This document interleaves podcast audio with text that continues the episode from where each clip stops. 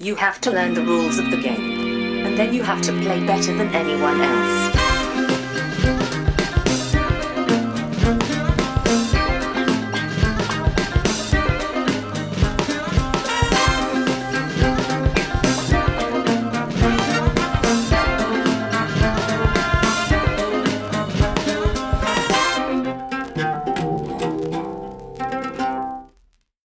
Hej och välkomna till Vems tur är det mellan turerna? Podcasten där vi pratar om spel. Jag heter Marcus Brisman och med mig som alltid har jag The Sundance Kid till min Butch Cassidy, Johan Gärderud.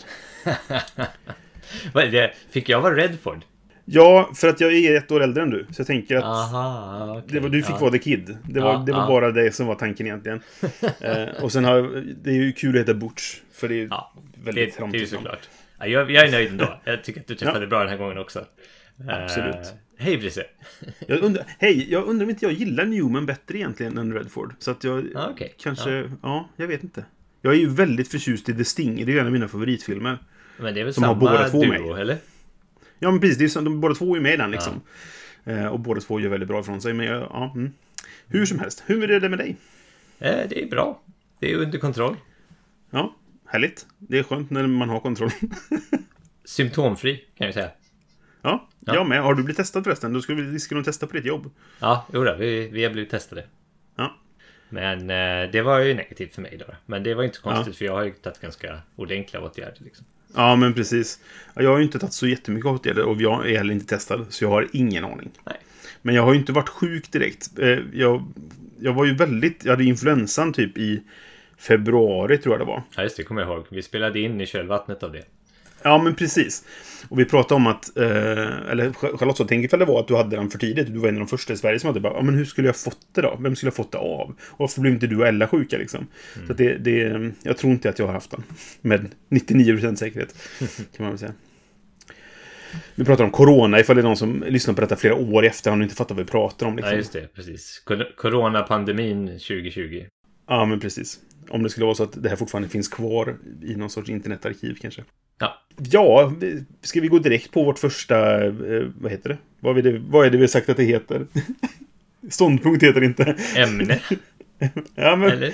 Programpunkt har vi Eh, bestämt. Diskussionsämne säger vi. Så, så heter dokumentet vi har.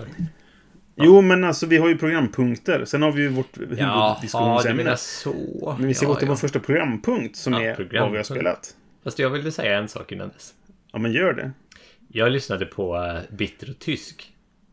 En annan brädspelspodcast som, som Ja. eh, man gott kan lyssna på, tycker jag. Ja, men det tycker jag absolut man kan lyssna på. Eh, med Björn Hansson och Alexander Freudenthal. Exakt. Och de har ju varit med i Vems tur är det en gång också. Ja, precis. Där du också var med. Vi spelade Blackout Hongkong tillsammans. Så de, de är ju trevliga prickar. Mm. Och, och de, de omnämnde oss i sin senaste podcast och sa att vi, de gör ju ungefär samma sak som oss. Mm. Men med lite ungdomligare vinkel. det där vill jag tacka er för Björn och, och, och Alexander. För jag tyckte att det var lite roligt att höra. För vi är ju i princip lika gamla allihop. Men eh, Ja, jag tror det. Eh, det. Det det är några års skillnad möjligtvis någonstans, men ja. ja, det är det här kanske att vi inte- inte är så bittra och inte så tyska. Eh, Nej, men precis. Jag tror det är det som gör det snarare Ja. än den faktiska åldern. Det, är, ju- det är ju ingen konkurrens mellan oss. Nej, nej, verkligen inte. Jag, jag tycker de är jättebra. De gör verkligen Ja. sin sak. Eh, Alltså, vi, vi, vi gör lite olika saker och därför så... Och överlag, det finns ingen anledning att man ska vara konkurrenter. Nej, det finns precis. flera stycken andra jättebra svenska podcast om brädspel. Jag har själv varit med på en tidigare. Jag har faktiskt hoppat av mindre för tillfället för att få lite mer tid hemma.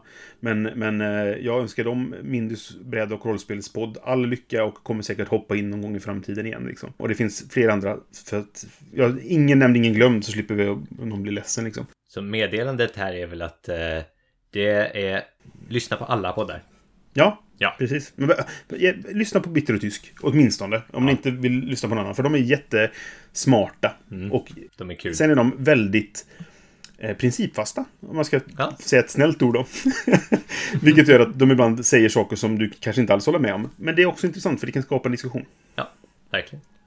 Jag ville bara säga det. Jag tyckte det var lite kul att, eh, att, att de pratade om oss i, i, de, i de orden. Mm, nej men absolut. Och alltså, jag ska väl inte sticka under stol med att att Bitter Tyska är en av, av inspirationskällorna till att vi gör detta nu. Eh, Även Sporadically Board som jag nämnt tidigare. Men framförallt att jag vill prata om spel med dig Johan. Mm. Det är ju det som är den första eh, största inspirationskällan, eller vad man ska kalla det då. Men, men jag tycker också att jag uppskattar att lyssna på Bitter Tysk. Det är så här, varje fredag släpper de avsnitt. När de följer skolåret, så nu är det slut för sommaren. Men de släpper varje fredag. Och jag laddar hem det före jag går från jobbet. Och det är lagom långt att lyssna på tills jag kommer hem. Det är perfekt. Det är ett, ett, ett beundransvärt åtagande att släppa podd varje fredag. Alltså. Det, är... det är väldigt produktivt. Eh, ja. Så att vi, vi är inte alls där riktigt. Nej, nej. Men eh, de, är, de är duktiga och intressanta, så lyssna på dem. Japp. Då kanske vi kan gå till vår första programpunkt. Yes, nu kör vi en trudelutt. Den kommer här. Boo!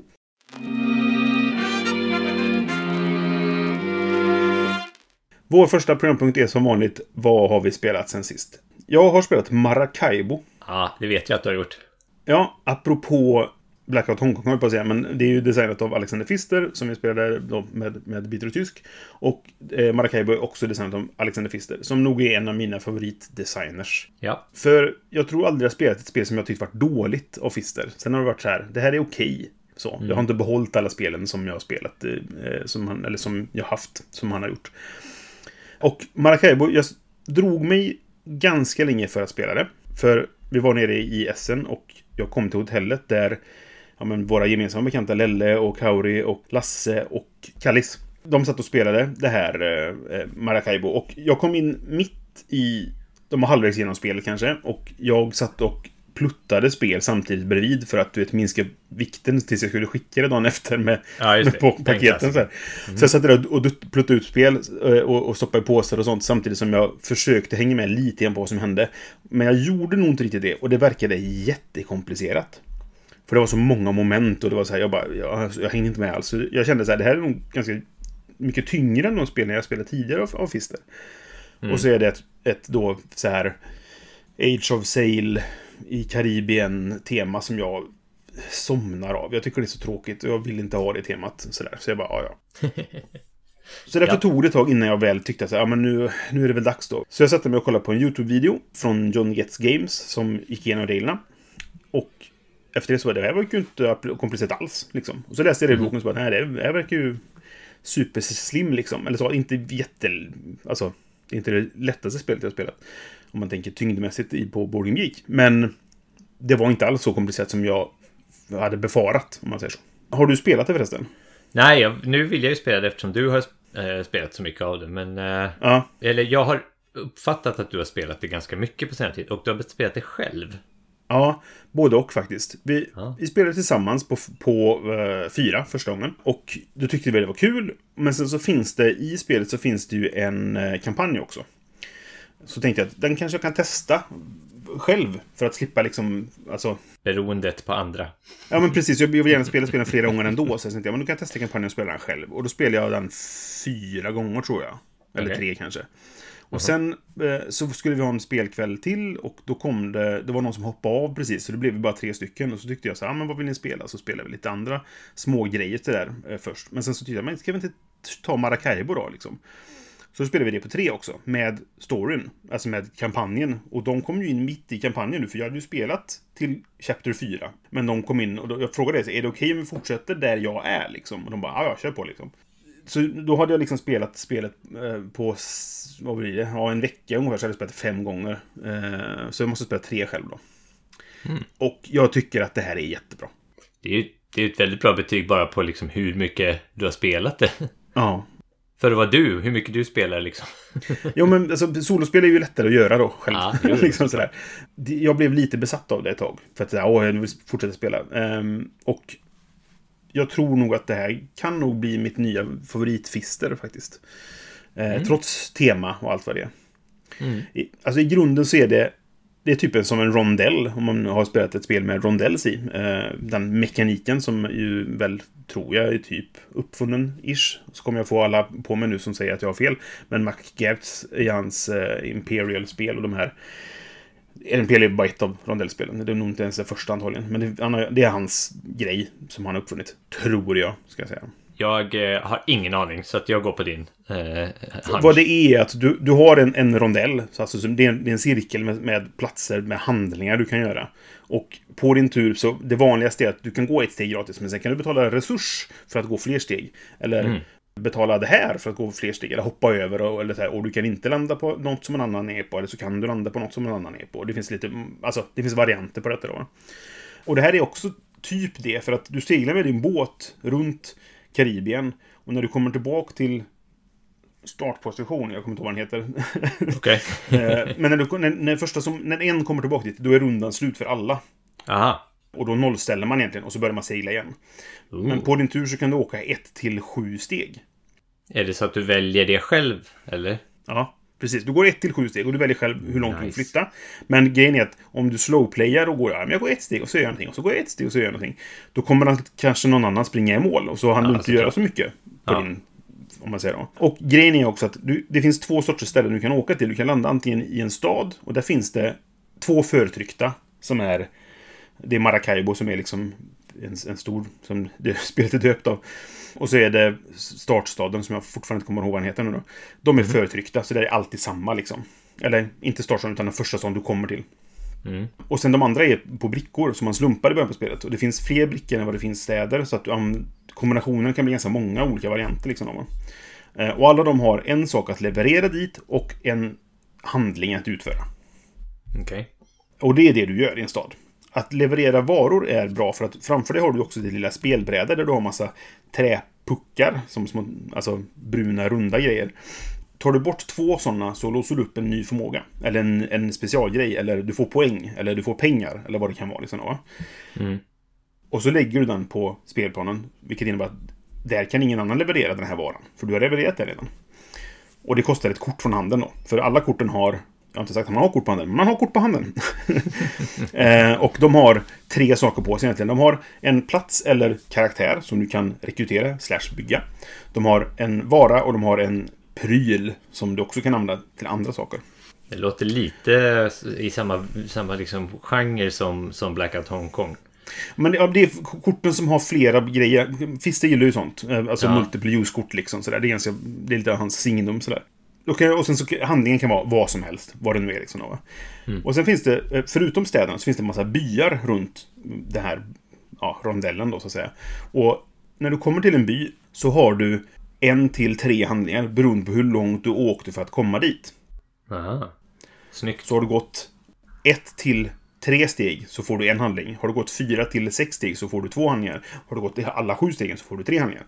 Va, jag Eh. tänkte det skulle vara tvärtom. Att så här, ju längre du har åkt, desto längre tid tog det, desto mindre handlingar fick du. Det låter eh, i någon sorts verklighetslogiskt, men inte i spellogiskt. Okej.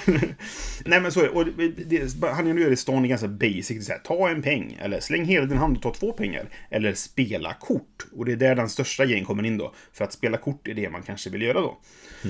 Och korten är som sagt karaktärer eller platser. Och alla sådana har... Eh, antingen så får du en engångseffekt, eller så får du en inkomsteffekt, eller så får du en ny specialförmåga, eller så ställer du ut en gubbe på planen som du sen kan besöka med din båt och då har han en specialförmåga som händer då när du besöker honom. Vilket också är en byhandling. Fast du får inte göra några andra byhandlingar då, utan då besöker du bara din, din assistent. Oj. Och så kan man även göra quests som finns i byarna. Och det det är bara det du gör istället liksom.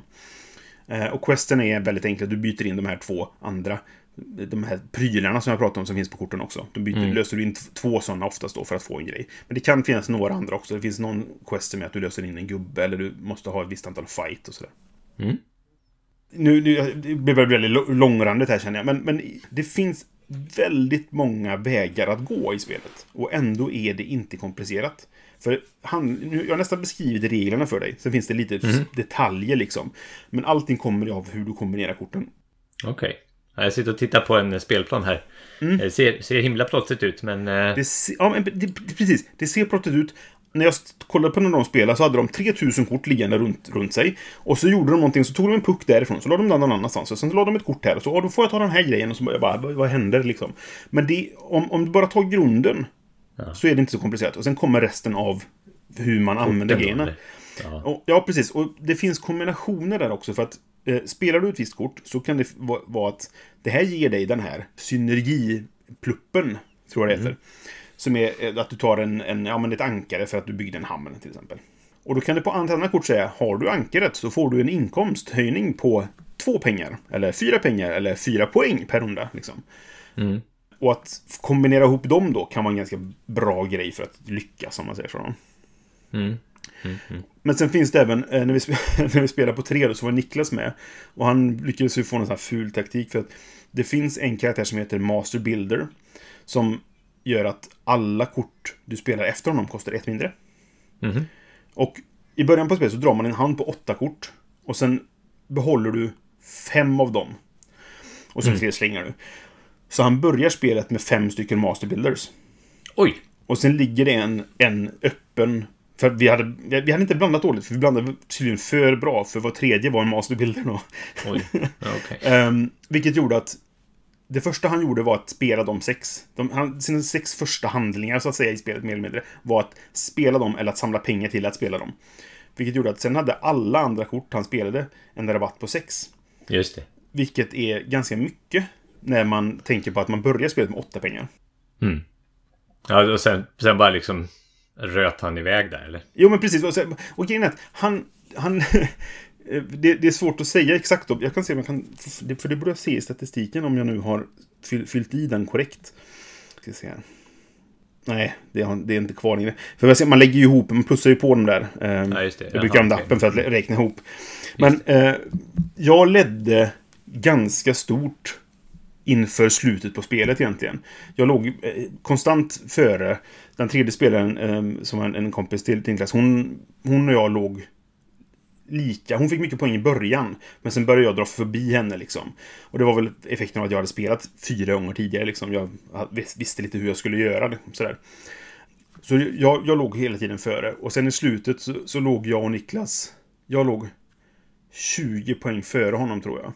Och då, det sista vi skulle göra var att räkna kort, poängen på korten framför oss. Och han hade ju spelat ohemula mängder kort. Det låg ju så mycket kort framför honom så han hade ju problem att samla ihop alla liksom sådär. Och då tror jag att jag fick 20 till poäng. Och han fick 75 poäng. Mm. Så det var ju där han fick en tre... Han, han slutade på 230 poäng. Eh, vilket är jättemycket verkar det för det spelet. Men det var också... Alla, alla vi tre, vi slowplayade allihop. Så alla fick göra liksom lite grann vad vi ville. Och det var nog kanske misstaget då. Vi skulle inte låtit honom vara med på det. Fast vi var tvungna att slowplaya för att få upp våra taktiker. Ja, okej. För jag, jag såg på den här John Gates Games-videon, då sa han att, att eh, eh, bra poäng ligger runt 160, 170, 180 någonstans. Liksom, sådär. Och där landade vi första gången. Första gången vi spelade eh, på fyra då, då, då landade jag på 186 tror jag. Jag vann med en hårsmån liksom.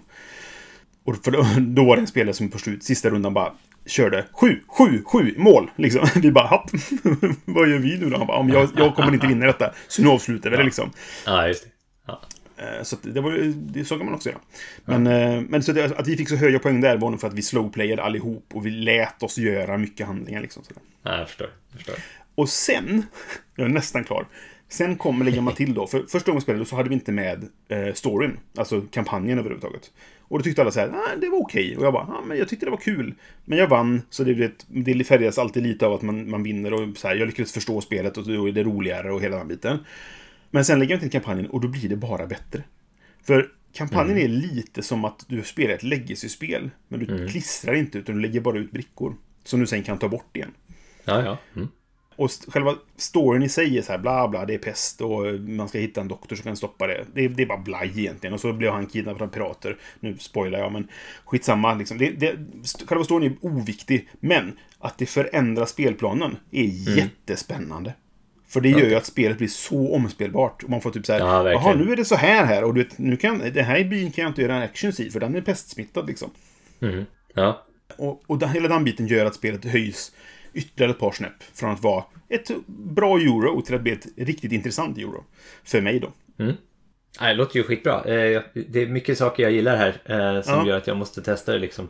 Jag gillar det här med kort som man kan använda på olika sätt. Då, och Mm. Man får liksom eh, avväga liksom, ja, men jag vill ju bygga det här kortet men jag kan ju använda det på det här sättet för att kunna bygga det där. Precis. Så man får göra sådana där svåra beslut liksom. Men sen gillar jag här, det här du sa om, om segelbåtarna. Att just man får välja hur långt man vill gå. Eh, och när någon kommer, kommer runt då, så tar rundan slut. Alltså en av, jag gjorde en sån här uh, topp uh, board game ranking eh, grej på Pub Meeple uh, här, härom sistone. Och varje gång jag gör den så kommer ett spel högt upp som jag liksom alltid blir förvånad över. Okej. Och det spel jag inte ens äger. eh, Heaven and Nail. Ja, ja, ja. Mm. Och det har ju den här me- mekaniken just att man väljer hur långt man vill flytta. Och man Just det. får hela tiden avväga vart de andra är och sådär. Eh, Nu kommer jag inte exakt ihåg om... om Ja, vi, vi första- tar det samma som i Tokaido, att det är alltid den som är sist som går. Precis, det är samma, Ja. samma som Tokaido på det sättet. Men För så är det inte i Tokaido det är här. mycket simplare. Men, ja. Nej, men, men just det här att man själv väljer Mm. lite och får göra den här lilla avvägningen. Typ så här, okej. för att komma först hit så måste jag nog inte, eller då får jag inte stanna där och där. De grejerna vill jag verkligen ha, men jag vill verkligen ha den här för alla andra liksom. Och så får man hålla på. Så det tycker jag är jätteintressant. Och här verkar det ju ha, man ha det, men lite till då. då. Ja, det finns moment av det just för att alltså det enda du egentligen kan blocka från någon annan det är att ta quests de är intresserade av. Eller lämna in varor så att det är mindre värt för dem att stanna i den stan. För att stannar du i en stad så vill du gärna lösa in en vara och göra handlingen. Att bara göra en av dem, då har du lite grann gjort en halv runda. Ja, precis. Men du sa ju att om man lämnade in en vara så låg den kvar och blockade där på... Precis, på... det- och sen töms det i slutet på rundan, så då, då är de öppna Ja, igen precis. liksom. Jo, så jo. det är, ett, det är ett sätt att blocka någon. Sen ut, utöver det är spelarinteraktionen inte jättemycket. Men det är ju inte heller någonting som jag oftast har ett problem med. Nej, men det känns ju som att det kan man ju komma rätt långt på vad gäller att paja för andra liksom. Jo, och lägger man in kampanjen så finns det ganska ofta quest som är att den som gör den här får... Den får ju questen då till att börja med, som får oftast liksom kanske någon extra belöning då. Och de är ju den som... De bygger man ju på över tid. Så att du lägger... Jag åker hit och spenderar detta, lägger in dit en. Spelar man solo så är det ju alltid jag som gör det för att motståndarspelen, alltså botten om man säger så, gör ju inte det. Men är man flera så blir det ju så här, vem hinner först? Vem, vem kommer... Ska jag lägga dit den? För då kommer du få avsluta den sen liksom och sådär. Eh, fast samtidigt vill man driva storyn vidare för att då kan det komma andra saker som jag vill ha. Mm. Nej, jag, jag tror du skulle gilla det. Jag tror jag skulle gilla det också. Mm. Efter din beskrivning. Ja, kul. Maracaibo, helt enkelt, av Alexander Fister. Cool. Min kommer gå mycket, mycket snabbare, Brisse. Ja, förlåt, jag tog jättelång tid på mig. För jag är, jag är mitt inne i min corona-isolering nu här och jag börjar känna det. Mm. Plus att eh, mitt barn är nu pass så klåfingrigt att det inte går att, att spela någonting medan den är vaken. Ah, Så um, innan kunde man liksom ha honom i, eh, i eh, knät och, och liksom kanske spela någonting och han kunde inte nå någonting. Han var inte intresserad av det eller han bara satt där och jollrade liksom. ja, just det. Eh, men nu är det liksom kört. Så att eh, jag och min fru spelar inte särskilt mycket. Så det senaste jag spelade var faktiskt Wingspan med dig. Ja, okej. Och Ja. På Tabletop Simulator. Precis, och då kan man kanske vi inte behöva prata så mycket om vad Wingspan är, för de flesta kanske vet vad det är. Det vann ju Kenners Spiel des Jahres och det har vunnit Golden Ja, och det var Geek en, Awards nio kategorier i Golden Geek Awards. Och, och man eh, lägger ut eh, fåglar i olika territorier och eh, Mm. lägger ägg och har sig och får poäng. Jag tycker det är ett jätte, jättebra spel. Ja, du är kanske inte lika imponerad, men vad som, vad som var nytt här lite var ju att vi spelade på Tabletop Simulator som sagt. Ja, precis. Jag tycker att Wingspan är bra, men jag kanske inte lika bra som du. Jag vet inte, jag vet inte hur bra vi tycker det är. Jag tycker det är jättebra. Jag, jag kan säga exakt hur bra jag tycker det är, för att det, jag har min topp 100-lista inom Jaha, räckhåll. okej. Eh, Så att, eh, pratar du så ska jag kolla upp det så länge. Jo, och då hittade vi det på Tabletop eh, Simulator. Då. Där finns ju... Om vi ska prata Tabletop Simulator lite så finns det... Man kan ju köpa liksom brädspel som, som har så officiella, lite halvofficiella utgåvor Ja, i, i Steam Store. Men så finns det också en... Eh, jag kommer inte ihåg exakt vad den heter, men det finns någon slags eh, utvecklarhörna eller någon slags... Eh, Ja, in- Indie-hörnan nästan, fast inte Ja, riktigt. lite sånt. Där vem som helst egentligen kan lägga upp moddar till det här då. Där kan man ladda ner massa saker gratis som är i princip full, fulla spel liksom. Ja, just det. Och det, där får man väl fundera på var, vart ligger rättigheter och sånt egentligen. Men ja. Precis, men om man vill testa ett spel så kan man göra det. Och sen kanske man ja, köper det när corona är förbi eller någonting sånt där. Va? ja, men visst.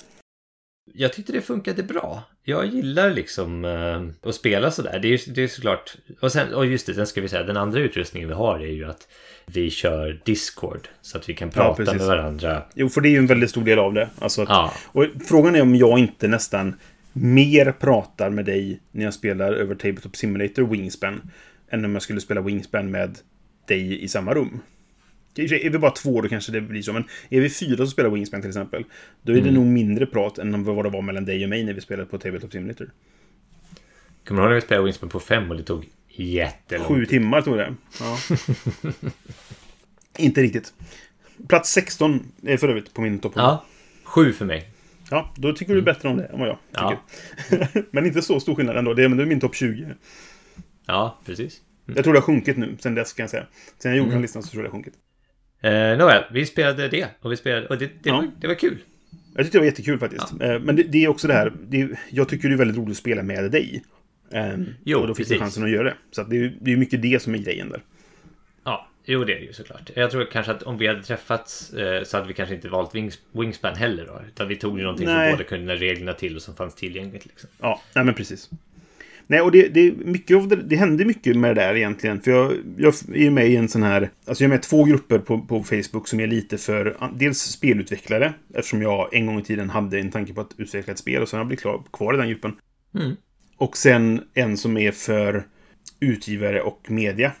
Som är liksom, hej, vill någon recensera mitt spel? Kanske någon säger. Eller säger hej, jag gör YouTube-video. Är det någon som vill skicka ett spel till mig? Alltså, det är ett utbyte på det sättet. Ja. Och i båda de ställena så har jag sett många som är så här, många som håller på med spellicens, de testar sina spel där. Och kör speltester där, för det är det enda sättet att få till speltester nu överhuvudtaget. Ja. Och det finns företag som demar sina spel för en recensent via Tabletop Simulator också. Alltså, du får en kod så du får spelet. Om du, har, om du har Tabletop Simulator så får du spelet att spela där. Och så kan du recensera det sen liksom. Det var en diskussion i den här eh, media eh, om vem betalar min Tabletop Simulator på en... Alltså, den kostar ju pengar i sig. Vem ska betala den? Om jag inte har det ska Jaha, jag då okej. be Asmodee till exempel då betala den. Och sen får alla andra utgivare åka snålskjuts och så var det en diskussion då. Ja, jag förstår. Men så, så det, det används ganska mycket nu i den situationen vi är i, i världen just nu liksom. Mm. Så det är smart. Kickstarters kommer ju där också, en del Kickstarters. Såg det Ja, här just det. Vampire Heritage som vi har väntat på ett litet tag. Just det. Skulle komma till Tabletop Simulator till exempel. Så man skulle kunna testa det. Ja, och eh, vad heter det? Det är inte en Kickstarter nu då, men eh, Kings Dilemma spelar ju... Vi spelar ju den Oh. fysiska utgåvan här, men det finns ju där. Och eh, alltså jag har ju... Några av mina bekanta spelar ju en kampanj där var, varje måndag. Så de spelar antagligen precis nu medan vi spelar in detta. Nej, vad roligt. Och jag tror det, men det kan vara på Tabletopia också. Det finns ju flera olika sådana här. Det finns ju Tabletopia och det finns Ja. Brettspiel World och det finns lite olika sådär.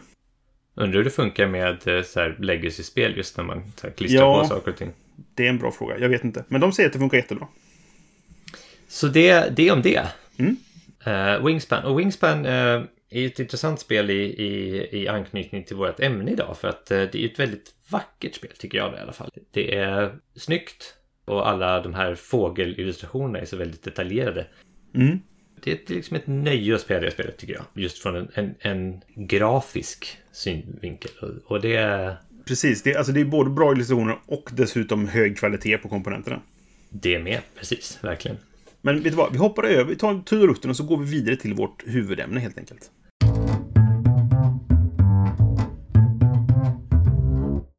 För. Jag går vidare som att vi inte hade någon trudelutt ens. För, ni, för er tog det några sekunder egentligen. Eh, för vi ska prata om illustrationer i brädspel. Det här skiljer sig ju kanske lite grann då från, från liksom det här. I, I Fenix har vi ju då det här fina intryck. Som det heter. Intryck ja. Mm. Eh, det, det är lite för... Nu är det nästan... Det är jag som recenserar de flesta brädspelen i Fenix. Och det finns andra också, Åsa Ros till exempel. Men det där betygssystemet har de ju en gång i tiden skapat för att recensera rollspel. Just det. Och det, och det märks lite om man läser på vad är kriterierna egentligen. Sådär. Ja. Eh, Men strunt samma. Men så, för i, i intryck så lägger jag även in typ hur, hur, vad är komponentkvaliteten på Ja. ja, men både plastdetaljer och, och kort och spelplan och hej och hå. Va? Men nu ska vi prata om bara om illustrationer. Ja, precis. Teckningar i spel. Ja, och då illustratörer. ja, precis. Vi, vi kommer avsluta, tänker jag, våran, det här med att ranka våra topp fem illustratörer båda två och diskutera det. Men vi kanske kan prata lite allmänt om illustrationer före vi kommer dit. Självklart. För som jag har uppfattat så är det här ju någonting som du verkligen är noga med. Eller som du... Ja, det är en stor grej för dig.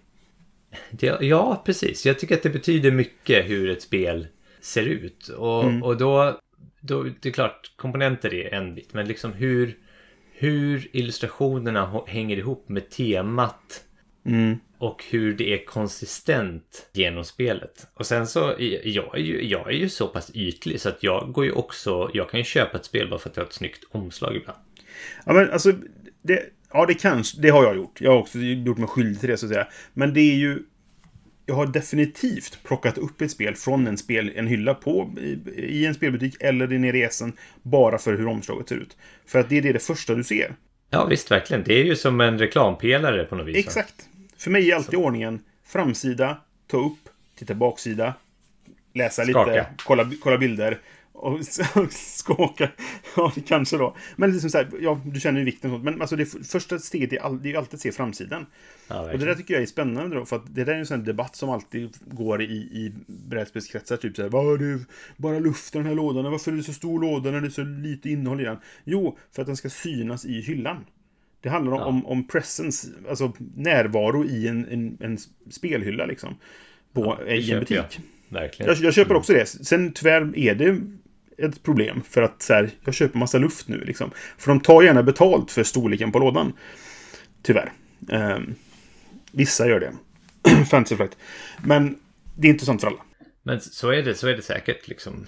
Jo, men jag tror det. Och, och sen är det ju det här för många spelbutiker för att spara plats ställer ju också efter ett tag då. De frontar dem först. Det vill säga att den står med framsidan framåt, utåt, om det är en nyhet. Och sen efter ett tag så glider den upp och så står, ser du bara sidan på den istället. Mm. Och därför finns det ju en, en mening med att ha illus bra illustrationer även där. Ja, För då är det det som folk kommer se liksom. Wingspan till exempel. Ja, ja. Nej, men så, absolut. men, så, jag, jag, tycker också illustrationer, alltså nu pratar jag bara lådillustrationer till att börja med. Liksom. Men det är jätteviktigt. Mm. Och jag kan ju avskräckas från spel som jag tycker ser fula ut.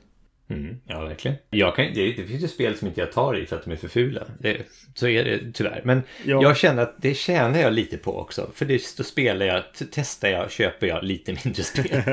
det, ja, det kan ju vara en bra grej då. Då kan någon annan få göra det istället. Ja. Jag gillar ju till exempel inte Clemens Frans. Och det här är säkert Nej. jättekontroversiellt. För det finns folk som älskar Clemens Frans och hans tecknarstil. Jag gillar den Verkligen inte. Jag tycker, jag tycker det är... Jag ska inte säga att det är jättefult, för han är en duktig illustratör och sådär. Det finns fulare spel, helt klart. Men jag tycker inte... Jag gillar inte den stilen. Men... Eftersom han lite grann nischat in sig på att göra illustrationer till Eurospel, liksom. Ja. Så vet ju jag lite grann vad det är jag får ifall jag ser en Clemens Frans-omslag, liksom. Så att se ja, att det är hans illustration, då kan det ändå vara intressant att plocka upp lådan eller slå upp det här på, på Board Geek eller vad det kan vara, liksom, eller på tillverkarens hemsida för att läsa mer om det. För det Ja. kanske är något att ha för att det ändå är en genre som jag är intresserad av. Det jag tycker Clemens Frans gör bra, och jag har också eh, skrivit ner hans namn här för att han är världens special mention eh, när vi Mm. pratar om sånt här. Det jag tycker han är bra är, är typ spelplaner och ehm, Ja, det håller jag med om. tydlighet och eh, så färgval och kontraster i spelplaner tycker han är väldigt bra. Mm. Ja, men det håller jag med om faktiskt. Så det ska han ha. Han ska inte ha, han ska, han ska ha, han ska ha en, en liten eloge för, att, för det arbetet han gör och har gjort. Det, jag, jag tycker det. Och samma sak med Den- Dennis Lawhausen är också en sån här som jag inte uppskattar jättemycket. Det är inte lika fult inom citationstecken som Clemens Frans då. Men han är också en sån här som... Det, jag vet att det är ett, ett eurospel jag får. Sen om det är ett tungt eller ett mittemellan eller så här. Men jag vet ungefär vad det är jag ska få när jag, när jag ser omslaget liksom. Mm. Och det, det, där finns ju en, en, någonting ändå att säga om att ha, hitta sin nisch. Jag illustrerar den här typen av spel. Inte alltid kanske, för de, de kanske varierar lite sådär. Men, men just med de två herrarna jag har i alla fall jag märkt att så här. Det är den här typen av spel, take it or leave it. Och är man intresserad av den typen av spel, då, då är det någon sorts kvalitetsstämpel lite grann. Även om spelet kanske inte är bra, men det är så här, liksom, här kanske jag kan, ska kolla lite extra. Även om jag tycker omslaget är fult. Ja, jag, håller, jag håller helt med dig. Alltså, eh, det, det blir ju så och eh, Ja. det är väl det, det är bra. Ja, och det, här, det, det, finns verkligen inget dåligt med att de har hittat den nischen. Och att, de, att det är det de gör, liksom. För att de, är ju kända för det ändå. Och jag tror att, att anledningen till att många gillar Clemens Frans, för att det är många som vurmar för hans spelarstil, eller tecknarstil. Undrar om inte det har väldigt mycket att göra med att det här är spel de uppskattar väldigt mycket. Som han har illustrerat. Ja, men så kan det också vara att, eh, att man... För... Det, hmm. Ja, det finns ju säkert en... Mm, hur ska jag formulera det här? Utan att avslöja din topplista. Det finns ju säkert en, en viss... Alltså, alltså om man hittar ett spel man tycker om och som är kombinerat med en estetik man tycker om. Mm. Då lär man ju köpa samma kombination igen. Det vill säga samma kombination av designer och, och artist. Nästa gång det paret liksom släpper ett spel. Ja, Och där kan man nog eh, liksom urskilja några som så har kapitaliserat på det liksom. jo men, ja, men verkligen. Göra sin grej på det sättet. Jo, men det kan man ju säga. Det finns ju vissa som nästan exklusivt samarbetar med samma illustratörer. Och det finns en koppling där liksom. Ja, men som... Nu har de, har de börjat eh, sprida lite grann, men, men Chem Phillips och Garfield, eller Garfield Games, de har ju använt mycket av Mihailo Dimitri, Dimitrievski. det. Ja. Demiho kallas han. Av hans illustrationer. Och de, det har liksom blivit deras grej nu. Nu har Ja. de, i Cir- Circadians använder de en annan illustratör som de sen använde när de gjorde en ny version på Raiders of the North Sea som heter Raiders of Scythia istället, eller Scythia eller vad det nu är då. Okej. Så nu har de två House-illustratörer, så att säga då. Va? Men, men det, det blev liksom lite grann av deras brand ett tag. Att släppa spel med illustrationer av Miho. Mm. Eller The Miho. Så att det, så är det ju. Ja, precis. Man, man kan hitta så här, jag gillar det här och det här och då är det lätt för mig att hitta dem för att det är illustrerat, illustrerat av samma person. Men om vi då går tillbaka till du frågade mig att det här betyder mycket för mig. Jag vet Ja. jag, det, jag kanske lägger lite mer extra vikt vid, vid det här än någon annan. Men sen så är jag lite intresserad. Jag hade också, precis som du hade ambitioner att designa spel någon gång i tiden sa du förut. Så har jag, hade jag ambitioner att teckna någon gång i tiden. Liksom. Ja visst. Så jag har ju låtit mig inspireras då när jag försökte lära mig teckna liksom av spel. Så här, eh, eh, där tror jag det började lite mitt intresse för, för att om, om man ska hårdra det lite så var det väl när vi spelade mycket Vampire the Masquerade innan. Och då Ja. skulle man ju ha bilder på SLPs. Det, det var ju en grej liksom. Just det. Och där vet jag att jag kom, jag satt och skulle rita mitt egna, eh, eh, mina egna liksom SLPs och lät mig inspireras av då Vampire the Eternal Struggle mycket. Ja. Eh, och de artisterna som jag liksom kanske har växt upp med lite på det sättet då. då. Och där man började liksom se att Ja men det här är ju den här artisten, då vill jag ha det här kortet i min lek för jag gillar den. Liksom. Ja, ja, ja, det var det. ett bra kort va? Just det. Så gjorde jag när jag spelade Magic en gång i tiden. Jag samlade på Ron Spencer-kort. Precis. Mm. Ron Spencer, ja precis. Han, Mm. han, han är eh, illustrerad ju eh, Rage mycket. Ja, just det. Mm. Många combat-kort i Rage till exempel. Alltså. Och precis, det är också ett sånt där spel som, som liksom eh, som jag satt och, och, och, liksom tyckte att illustrationerna var väldigt, väldigt bra och stämningsrika på. Så det var väl Mm. där någonstans det, det startade det här eh, beteendet då. då. Jag kan säga bara för skojs skull, vad, vad vi gjorde var eh, när vi spelade Vampire, i och med att mina, vi spelade en del så här förtryckta böcker och sånt ett tag. Men efter ett tag så hade vi spelat den kampanjen så länge att vi gick lite grann över till att jag improviserade kampanjen. Att det så här, jag skapade en stad och sen så släppte jag spelaren löst och så fick vi se vad som hände lite grann. Mm. Och då, jag satt ju bara med, och det var någonting som, som en eh, av mina andra som spelade ibland, som heter, vi kallar honom för Munken. Ehm, han gjorde ju samma sak sen, att vi tog kort bara från uh, Vampire Eternal Struggle och från Rage. eh, Mm. Och bara körde, ja, det, ni träffar den här personen, varsågod. Just det. Och så var det, bara tog man illustrationen. För att jag kan inte rita, alltså jag- det har vi konstaterat förut i podden. Men, men liksom sådär, och, och bara använda dem rakt av liksom. Sen tycker jag också vi ska göra en, en distinktion här när vi kommer till eh, när vi kommer till eh, listorna sen. Att eh, Mm. mellan eh, illustration och layout. Ja, och det där är jag intressant. att- Om... Mm, fortsätt. Nej, jag tycker att det, det finns en stor skillnad om ett spel är så väl illustrerat men det behöver inte ha någon bra layout. Det vill säga ikon, ikonografi och så här informationsstruktur kan vara liksom uppåt väggarna trots att det har ganska bra illustrationer. Och det är ju någonting Mm. som illustrationen förmodligen inte kan rädda. Men en, en bra layout kan rädda dåliga illustrationer till exempel. Ja, precis. Eh, Så att eh, så så finns det den verkligen. diskussionen att göra där också. Eh, Och nu tror jag vi pratar mest om illustrationer och illustratörer. Ja, och, ja, ja, precis. Så är det. Och vi, vi kommer till en specifik person som jag tror du tänker på också. För att eh, han kommer med största sannolikhet vara med på båda våra listor. Eh, antar jag. Jag gissar till och med att det kan vara din nummer ett. Men vi kommer till det. en, en intressant grej är det här som vi pratade om att omslaget är det första man ser. Vi pratade för ett tag sedan, tror jag. Jag tror vi pratade om det här podden, jag kommer inte ihåg. Men Cursed Court, har jag berättat om det? Ja, jag tror det var Som det jag spelade när jag var i England. du hittade i England, ja precis. Mm, Ja. Precis, och som var en intressant historia hur jag fick, hur jag fick tag på det. För grejen är att det omslaget är katastrofalt fult. Och att det här spelet bara fick en tryckning och sen försvann i liksom eh, historiens töcken och sådär. Det är antagligen för att den, omslaget gör, säljer inte spelet överhuvudtaget. Jag tycker att illustrationerna inne i spelet, alltså de, för det är, det är ju nio personer egentligen som är på den här spelplanen. Och de tycker jag är jättesnygga. Eh, Okej. Det, är, det är en illustratör som heter Lee Moyer. Som jag, jag vet inte ens vad han gjort annars. Se om man kan hitta något annat han har gjort. Huh, ja, han illustrerade till en Mythos en gång i tiden. Det gamla Call of Cthulhu samlarkortspelet. Ja. Men inte så mycket annat som har blivit känt direkt. Sådär. Men skitsamma. Eh, Jag tycker illustrationen är jättesnygga. Det, det rådde lite dåliga meningar om det. Eh, Luke som hade med sig spelet, han tyckte inte att det är snyggt ens i lådan. Men jag håller inte med honom. Layouten är inte jättesnygg. Men själva bilderna på personerna gillar jag. Hur som helst. Det, det, omslaget är verkligen jättefult. Så att jag tror att det har en stor del i av varför det här spelet inte sålde och blev känt. Liksom. För att det ser för jävligt ut, rent ut sagt, på omslaget. Väldigt busy. Ja, ja, men verkligen så. Och även spelplanen är ganska busy, egentligen. Medan illustrationerna på de individuella personerna är, tycker jag, är en stil som jag verkligen gillar.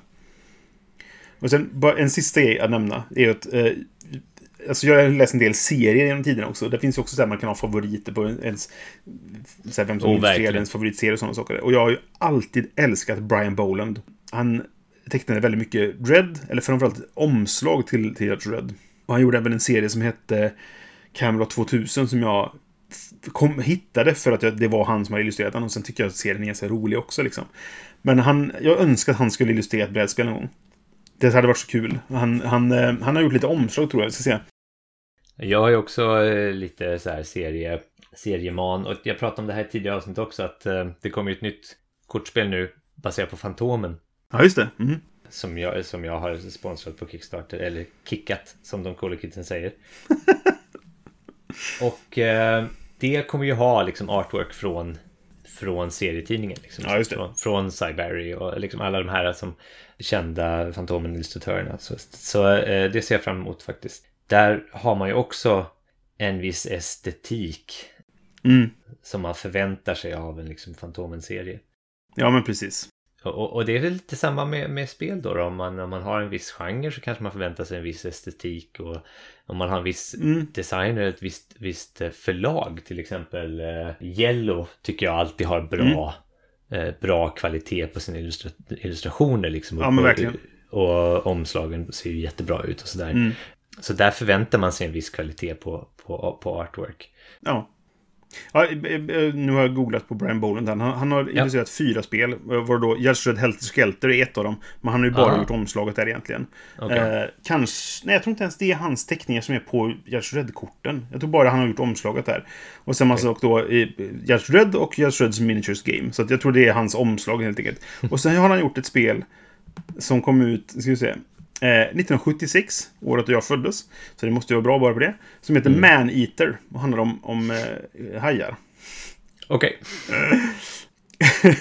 så det får man ju ta och skaffa nu då. Nej, Ja, Brian Boland har... eh, ja. Vad tycker du själv om, ehm, om illustrationen i ett spel? Hur mycket betyder den för dig? Det, för jag tycker det betyder väldigt mycket för mig. Alltså, jag dras till ett spel oftast av hur det ser ut. Så det, det är oftast det som kan få mitt första intresse. Ja, Det eller temat. Som, temat är fel ord. Jag vet att Peter Tysk pratade om detta i sitt senaste avsnitt. Man ska inte säga tema, för det, det, det är inte samma sak som vad det handlar om. Men det är ett etablerat ord, man säger tema. Så det, det är någon av de två sakerna som jag oftast går igång på. Jag läser om ett spel eller hört talas om att någon, någon berättar för mig som bara, fan det lät kul för det handlade om X, liksom. Eh, eller hur det ser ut. Det är oftast där mitt första intresse föds. Sen kollar jag upp vad det finns för mekaniker och ifall det finns något att läsa om det hur det funkar och så vidare. Men även när jag spelar ett spel så uppskattar jag ett spel som ser fint ut mer än ett som ser för jävligt ut. Exakt. Det blir ju så för att jag, jag, jag gillar att ha vackra saker omkring mig. Det, ju, så, det tycker väl de flesta liksom. Men sen är ju vad som är vackert är ju subjektivt. Verkligen. Som vi snart kommer få se på vår topplista. Jag tror i och för sig att vi har en del crossover. Nej, men nej, jag håller med. Och det, det är ju också ganska viktigt att... Och det här blir ännu mer subjektivt och väldigt luddigt. Jag känner att det, det, hela den här diskussionen är väldigt subjektiv. Men, men eh, det är roligt Ja, att prata om den så att eh, vi fortsätter. Mm. Men just att hur väl en illustration passar med temat. Ja, visst. Och, det här, här finns det en intressant, en intressant grej, eh, tycker jag. Men den kommer jag till. Eh, men, men just att man har en, en, en föreställning om hur ett tema ser ut. Och den är ju förmodligen väldigt subjektiv. Och då vill man gärna ha illustrationer som passar med det. Liksom. Eh, Och, och, och, men då, där kan jag också bli lite så lockad om ett, ett, ett spels artwork bryter mot min förväntning. Ja, mm. Om det fortfarande då är estetiskt tilltalande för mig. Eh, så kan jag tycka att det här ser ut... Till exempel... Eh, har du spelat Natives? ja. Det, det är ju Jag har sånt här- spelat båda utgåvorna natives. Vi- För Ja. du och jag spelade den du hade som var första utgåvan. Just det, Och sen kom det en ny utgåva som Med- hade helt annan artwork. med de här inuiterna. eh, Ja, men precis. Just det. Men det, det första där är ju liksom, det är ett ganska lite abstrakt eh, artwork fast ändå inspirerat av indianer som är då, eller Ja, det finns inget bra annat ord på Nej, svenska. det men native americans ja, då. native, man, native man ska... americans, precis. Det, är- men ändå rätt abstrakt liksom. Mm. Jag gillade verkligen hur det såg ut. Ja, precis. Det är ett exempel på, på, på den då. För det, det hade en väldigt minimalistisk stil som jag gillade egentligen mer än den andra utgåvan. Alla säger att det nya Inuit är jättefint. Och det är det. Men jag gillade egentligen den eh, cleanare, enklare stilen som var i Natives. Ah, minimalism, ja, tycker jag om. Ja, men jag gillar också det. Och då kan man titta på, på andra hållet så finns det ett spel som jag skulle vilja lyfta också. Och det är Scythe. Mm. Där egentligen illustrationerna fanns först. Just det. Och den här världen fanns, fanns först med liksom mex och, och, och det här alternativa, lite steampunkiga 1920-talet liksom. Där man sen har tagit de byggstenarna som man har tittat på och hittat i, i för så måste det ha gått till. Nu har jag inte exakt facit på det här men, men man har hittat i illustrationerna av Jakob Rusalski och liksom extraherat till ett spel som, som verkligen har blivit... Det, eh, ja, jag, jag tycker att det är jättebra, eh, det vet ni, det har vi ju pratat om säkert. Ja. Eh, Det ligger tvåa på min lista. Och det ligger väl även högt upp på allas höll jag på säga. Om man kollar på Boarding Geek liksom. Ja, precis. Eh, Och där, men där är ju liksom, där har spelet kommit ur illustrationer och det tror jag är ganska unikt i brädspelsvärlden. Men där, där får man gärna rätta Mm. Det är mig nog ganska ovanligt, ja. Nåväl. Nej, det, det, och det är jättespännande faktiskt. Det finns säkert andra exempel på det, men, men jag tror det är ganska ovanligt i alla fall. Mm. Helt klart. All right, ska vi gå Topp- kolla topp på fem. listorna? Ja. Yes. Och jag tror som sagt att vi kan ha en del eh, crossover här. Mm. Eh, jag förutspår att vi har åtminstone två, kanske tre. Jag Crossover. tror också två, kanske tre. Ja. Ska, vi gissa vilken vi vi, har i, topp, i toppen? Eller ska vi gissa vilka vi, vi har som crossover? ska vi gissa vilka vi har som crossover? Det är väl lika, Ja, lika, lika bäst att gissa. Ja. Jag kan börja. Ja. Jag gissar en. Ja. Och då gissar jag Vincent Dutré. Ja, det är helt rätt. Ja. Det, det var den På din lätta. lista så är, är jag helt säker på att du har Ian O'Toole. Ja, det var rätt också. Har, Ja. Och jag har tror du att du kommer ha Ian O'Toole på din nummer ett. Det gissar du, okej. Ja. Det gissar jag. Jag gissar att du har... Det, det är de två jag tror, jag tror vi har inkommande. Det är de Jag två jag också tror att vi har crossover på. Och sen är den sista som jag kanske kan finnas på din lista. Men jag är inte lika säker. Okej, Så det... den, den säger jag när den dyker upp. Okej, all right. Okej, ja, då kör vi då. då kör vi då. Men vi hade, de, de två är ganska klara. Ja, och det, det, det visste vi ju egentligen före vi ens började skapa de här listorna. Att de skulle dyka upp på våra listor. Ja. Så, men vi, vi börjar nerifrån och går uppåt, tänker jag. Okej. Så blir det som mest spännande. Och då kommer jag ju veta när du säger din tvåa ifall jag har rätt på att Ian O'Toole är etta på din lista. Om han inte dykt upp redan. Men jag kan börja med min nummer fem. Okej. Och det är Kwanchai Moria. Kwanchai är nog mest känd kanske för Dinosaur Island. Som väl är dess, hans mest, ett av de mest kända spelen som han har gjort. Liksom. Och anledningen till att han är på plats fem, det är för att jag gillar inte alltid alla hans, hans stil. Han har väldigt olika stil. Och det är väl intressant. Alltså det, det är ju imponerande av en, en illustratör att ha så olika stil. Men ändå alltid göra bra ifrån sig, så att säga. Jag gillar ju till, till exempel inte omslaget i Dinosaur Island. Nej, inte jag heller. Jag tycker den är ganska ful. Däremot så tycker jag ju att omslaget till Cryptid är ganska coolt. Men jag antar att, eh, att huvudanledningen är några andra spel. Ja, precis. Huvudanledningen är egentligen ett spel som var där jag upptäckte honom och det är ju eh, Capitalux. Som jag egentligen upptäckte för att det var så fint. Eller sådär. Ja. Och det är ju, för det är, eh, alltså vattenfärg är ju ett, tycker jag, känns som hans främsta medium. För mig i alla fall. Och jag vet inte hur många andra spel han har gjort den i. Han har ju illustrerat eh, 105 spel. Ja, precis.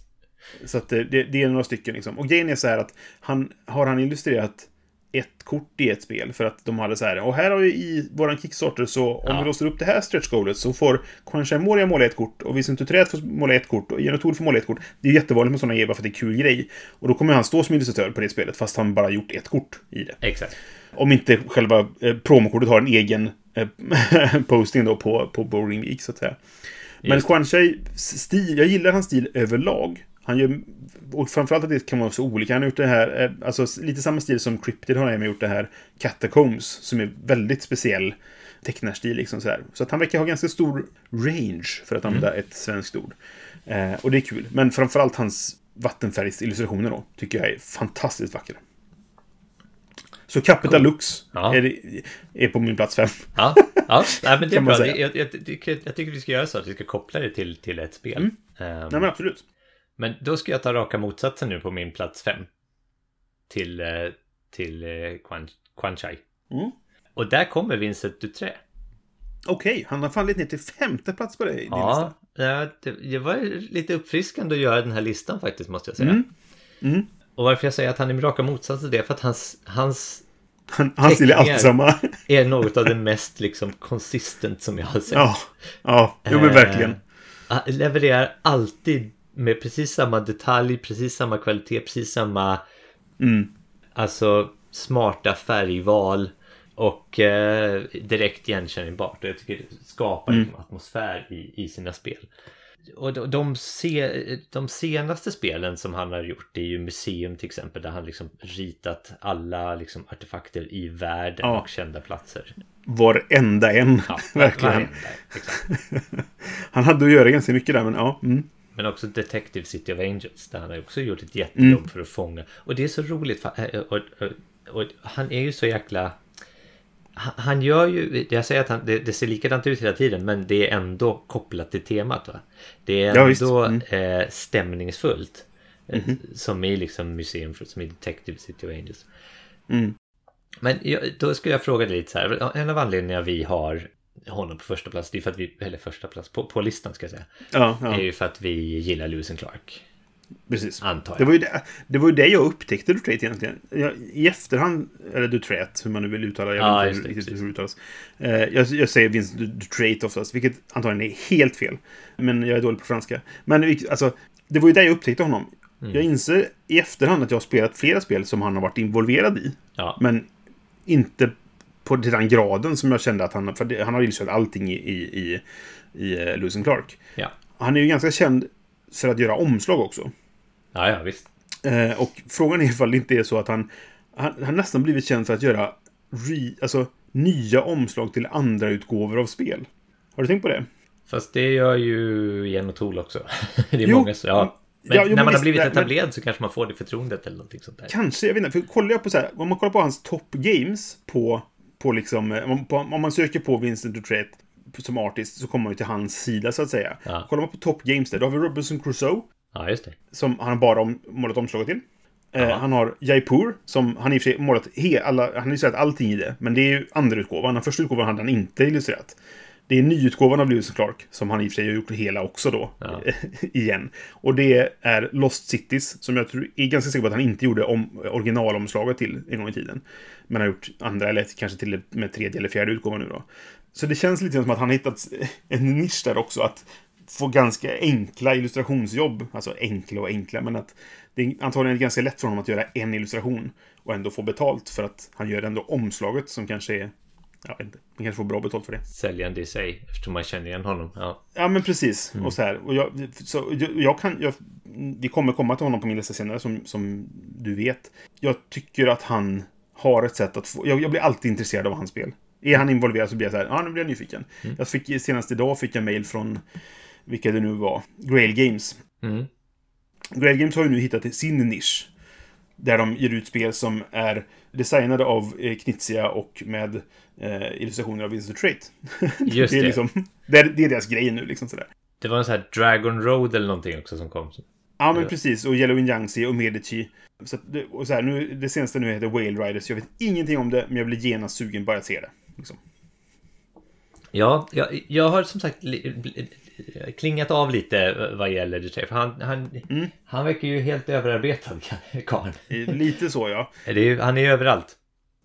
Ett tag var jag ju här, jag vill skaffa alla spel som han har gjort och bara nej. För vi spelade det här Longhorn, kommer jag ihåg. Ja, precis. Och då var det så här. Alltså det här spelet kan vi vara utan, kände jag. Trots att det är min Jag har faktiskt kvar Longhorn. Ja. För det är ett sånt där, det är ett tvåspelarspel som jag egentligen tycker är bra. Men sen är det också så här, ska jag göra mig av med spel? Ja, men kanske behåller Longhorn för att det är ändå lite retreat. Liksom. Litet och Och det smidigt det att få tror- plats i hyllan dessutom. Så. Ja, men precis. Exakt så. Ja, Ja, ska vi gå vidare? men vi, vi kommer ju ta honom till- igen misstänker jag. Vi kommer till honom igen. Helt klart. Min nummer fyra är Webberson Santiago. Om inte annat så måste man älska det här namnet bara. Ja. Fantastiskt namn. Webberson Santiago. I Han it. kom sexa för mig. Ja, jag misstänkte att han skulle kanske vara, eh, vara på din lista, men jag tänkte att han inte riktigt... Han passar inte riktigt, kände jag sådär. Han är väl kanske mest känd för The Bloody Inn. Ja, Pottuvän. Pot du Van. Pottuvän. Ja, ja, just det. Men det tror jag inte blev så stort i spelet. Så jag tror inte han är så känd för det. för mig? För dig ja, precis. Men eh, han gjorde ju också den brasilianska utgåvan av Coup. Det gjorde han. Den här ett, ett special edition. Som jag köpte bara. För, alltså jag älskar Coup. Eh, och jag köpte den här bara för att jag gillar hans, hans stil. Och jag gillar Coup. Så kan, hur kan man förlora med detta? Jo, genom att man inte förstår någonting av vad som står på korten. Eh, eller hur, i regelboken. Jag tog med mig den här någon gång när vi skulle spela någon kväll. Jag, bara, typ, jag, och jag kommer inte ihåg all... Jag, så här, jag spelat jättemycket Coup. Men det, Ja. ibland vill man kolla upp en regel. Bara, Ja. Vänta nu. Hur mycket är det man gör det här liksom? Eller vad är det man börjar med? Eller hur många kort ska jag ta bort när vi är fyra spelare? Eller vet så här. Ja, just Och det. jag bara, ingen aning, för det här står på spanska. Liksom. Eh, så det, det var ju bara skräp så. Men, eh, men ja. Han har även eh, illustrerat ett spel som heter World Championship Russian Roulette. Som Där ser man. jag verkligen gillar. Det är ett kul spel och illustrationerna gör väldigt mycket för spelet. Jag skaffade ett spel som heter Fuji för att det var illustrerat av honom. Spelet var kass. Det gjorde jag också. Jag skaffade också ett, ett Fuji och det var jättesnyggt men jag blev inte klok på Men det är jättesnyggt. Och han har en väldigt speciell stil. Rolling Ja. Ranch har han också eh, illustrerat. Han har bara, bara inom citationstecken illustrerat 20 spel, säger jag här. Men eh, eh, varav ett par av dem är så här promokort till, till Coup. Ja, okej. Ehm, men men jag, jag gillar hans stil. Den är väldigt speciell. Så att King Struggle, just det. Det var ett annat spel som han... eh, Mm. Det. Det, det var inte jättespännande illustrationer kanske på. Jo, men det, det, ja, det är nice. Jag har det här i hyllan. Men det är väldigt speciell stil och väldigt kul. Jag gillar det är annorlunda. Mm. Och det är lite uppfriskande i... Uttrycksfullt skulle jag säga också. Ja, men precis. Och att, att våga sticka ut med ganska udda illustrationer är kul. Så jag hoppas han får göra mer grejer. För då ska jag genast bli intresserad bara på illustrationer liksom sådär. Mm. Helt klart. Vilken är din nummer fyra? Då kommer jag till min Kwanchai här och eh, Mm. den här artisten är ju också en sån som har så många olika stilar. Så när jag, när jag, när jag kom in på det, här, på det här namnet från Coimbra då, som är ett av mina favoritspel, Mm. eh, nämligen Chris Quilliams. Det här är ju ett namn jag känner igen. Och då tittade jag lite, i, jag, hade, jag gjorde inte kopplingen, men då tittade jag lite så här, jaha, Azul, Just det. eh, jaha, Pandemic, hela serien Pandemic. Jaha, Blackout Hongkong. Ah, det är han som gjort den Som också. vi ju har haft eh, lite synpunkter på Ja, ja, eh, i illustrationerna. Att bara, det här är ju helt svart. Ja, och sen gjorde de omspel på den och så blev den fulare på något sätt.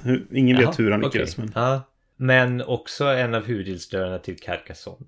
Så just, just den här Okej. eh, mångfalden och olika eh, stilarna som, som kanske dras till sin Mm. eh, spets i Coimbra. Där liksom spelplanen och färgvalen och illustrationerna på, på korten liksom vävs ihop på ett, ett jätte, jättesnyggt paket tycker Ja, jag. för det, det är ju väldigt stor skillnad på den grafiska stilen i Coimbra och Pandemic till exempel. Ja, precis. Men jag, jag tror att det kan ha med typ så här korten kanske eller någonting Ah. sånt. Men det jag, eh, jag vet inte exakt.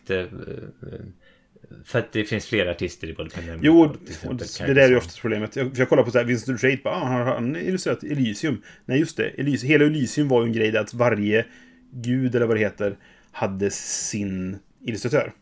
Jaha, Så att okej. det, det finns Åh, det är ju kul. åtta stycken. Ja, det är jättekul. Sen jag har inte kvar spelet tyvärr för att jag, jag, det försvann i någon rensning. Men, men eh, det finns åtta stycken och alla är olika illustratörer. Eller om det är sju olika och så är det en där det är en av varje eller något sånt där. Eh, Mm. Så att de, det, och det är ganska kul faktiskt. Men då, det, då står ju Vincent Dutret som en av illustratörerna i det spelet fast han egentligen bara illustrerat en femtedel eller en åttondel eller vad det blir liksom. Ja, precis. Mm. Men eh, Chris Williams och då framförallt på grund av Coimbra. Ja, just det. Min Ja. nummer fyra. Kul. Jag känner till så mycket om dem, men alla spelen du sa är ju såhär, ja det är ju snyggt, ja det är ju snyggt, ja och det är ju snyggt.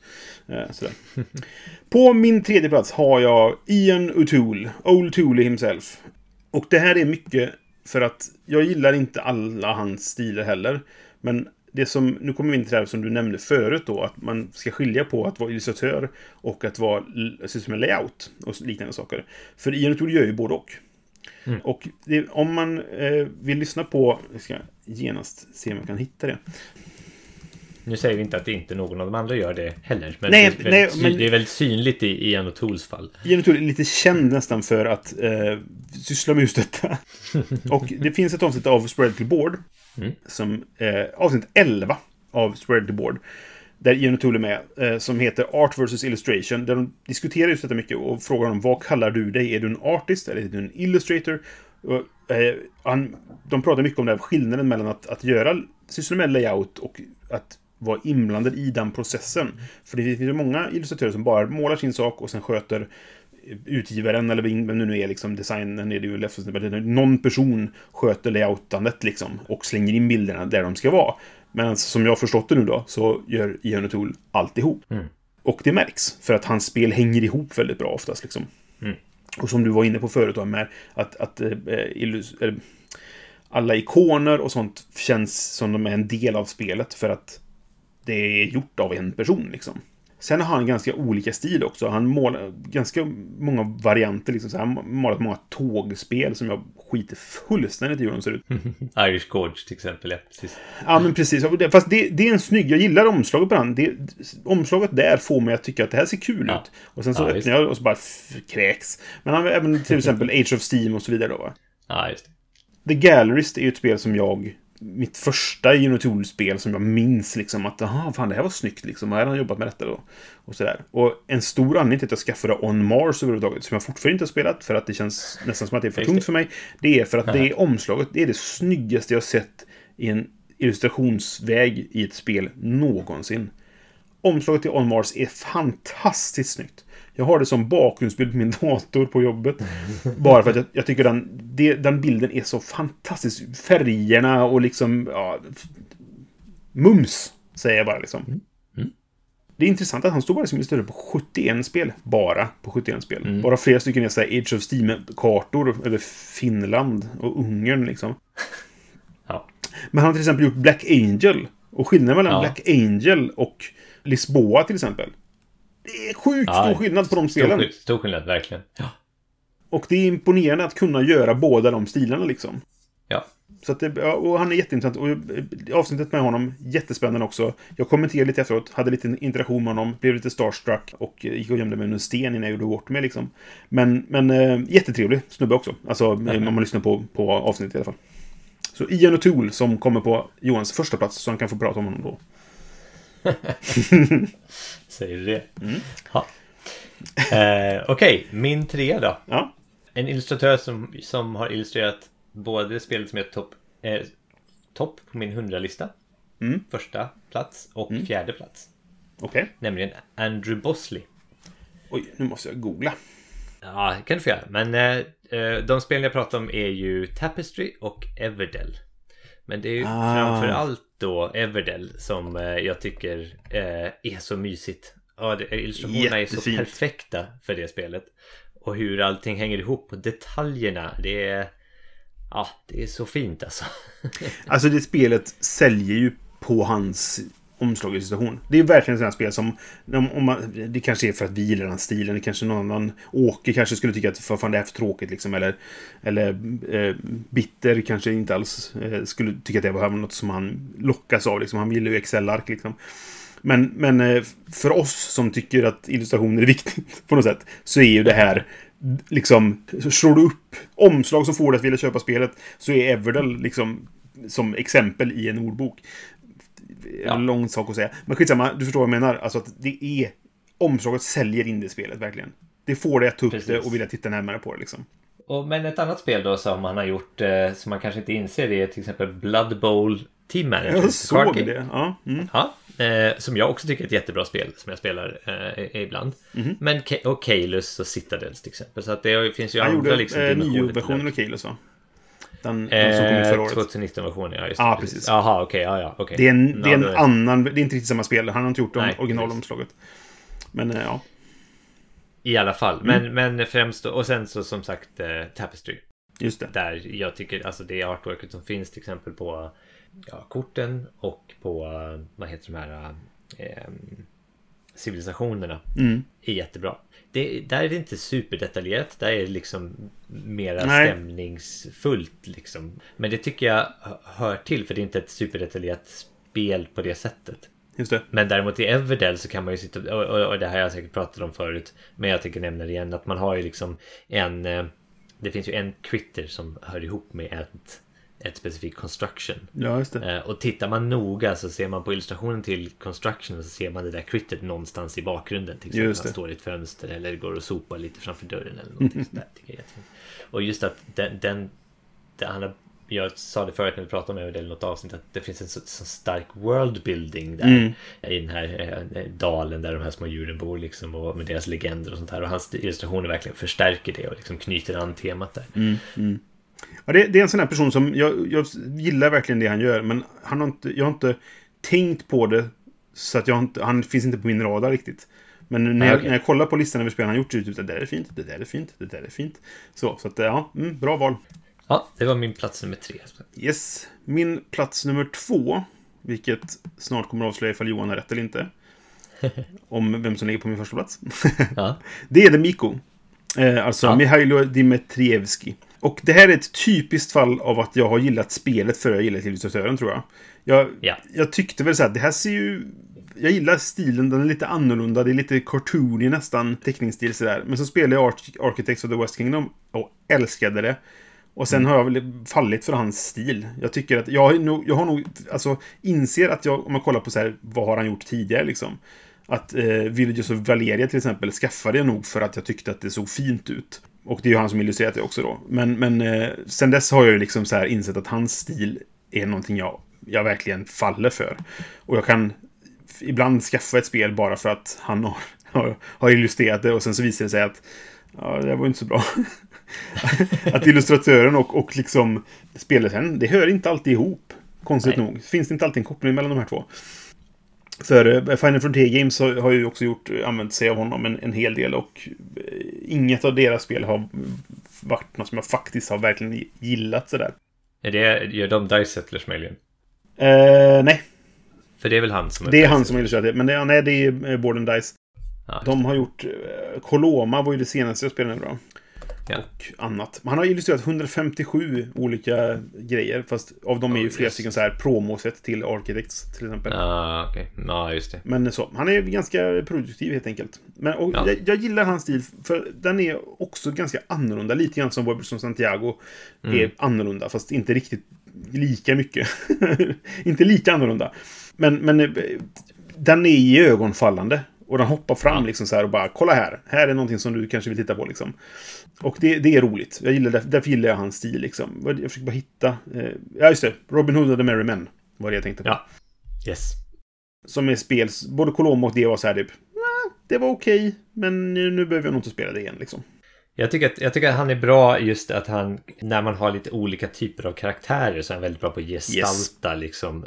Den, inte bara att en karaktär är olika från en annan, men Nej. just att man, han fångar liksom om det är ett yrke eller en sysselsättning eller en, liksom, en, en, en egenskap som den, den karaktären har brukar han fånga i sin teckning. Ja, det är väldigt, väldigt bra analys faktiskt, för det, det, det hade jag inte riktigt tänkt, jag hade nog inte satt fingret på precis det, men det är precis så det är.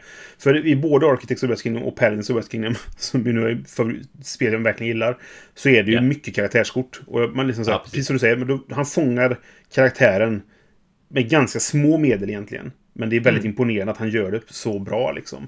Men det är samma i Robin Hood också. Där, Ja. liksom. Ja, nej men precis. Och så här, ser jag, har han gjort omslaget till ett spel så blir jag genast att jag tittar en gång extra på det. För att jag gillar verkligen hans stil. Lite grann som vi kommer till senare också. Men eh, spoilers. Men, Nej, men jag, jag, jag tror... eh, Jag tycker att han har gjort för mycket spel som jag inte... Som du är inne på också. Som jag inte riktigt tycker är så roliga. Nej, Och där, han, där hans kvalitet kanske har... Det känns som så här hastarbeten. Så här. Till Ja, okej. exempel Dice Settlers då, som är lite... mm, just det. Nej, men jag, jag tycker definitivt att han, han är nära min lista också. Det- Det här var han som jag trodde att det kanske, kanske skulle vara på din lista. Mm. På en, på en femte plats sådär. Jag var ganska säker på att jag trodde han var på din lista, Mm. men jag kom inte på eh, hans namn vid tillfället, så jag sa ingenting. Just det. Ja. Men det är min nummer två i alla fall. Ja, och då kan vi ta min nummer två. Och det är ju Ian O'Toole. Han också! Då hade jag Ja, fel det var alltså. nära. Mm, det var det. Nära. Ja. Och det är för alla de saker vi har sagt. Liksom. Eh, just att, att i och med att han gör illustrationer och layout samtidigt så, så passar det så jäkla bra ihop.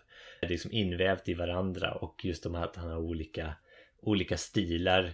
Till exempel Escape Planet, annat, helt annan stil än till exempel Lisboa. Mm, Nu har ju inte jag On Mars men jag håller med dig, jättesnyggt spel också. mm. Och sen har han gjort några tågspel som du säger. Ja.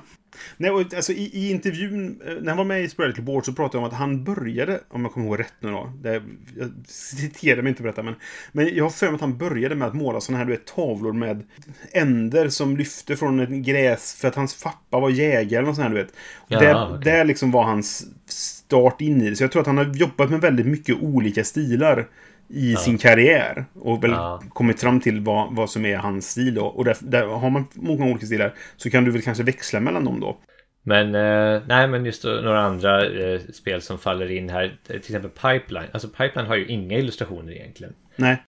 Men eh, det, det är så jäkla liksom, snyggt layoutat och, och färgvalen liksom funkar. Det kan man Eh. diskutera. Jag tycker det är på allmän rätt Alltså- fult. Men eh, jag har ju för sig inte sett det i verkligheten. Det har bara inga illustrationer så det ska nog inte YouTube. vara på den här listan. Men, Nej.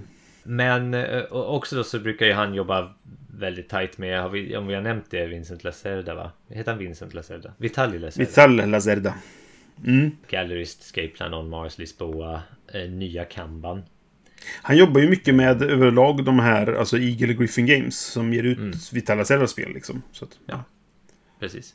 Men sen gör han ju också nya, i alla fall omslaget till eh, nya Rococo. ja, just det. Precis. Väl? Och ska väl göra resten också, antar jag. För det är, det är Ja. väl Eagle, Eagle Griffin som släpper den där, så att jag antar att han är involverad. Och det, det får mig att nästan vilja skaffa KK igen. För att Ja. jag tyckte inte det var jättesnyggt första varvet. så att, ehm, ja. Jag tyckte det var okej. Men, ehm, ja.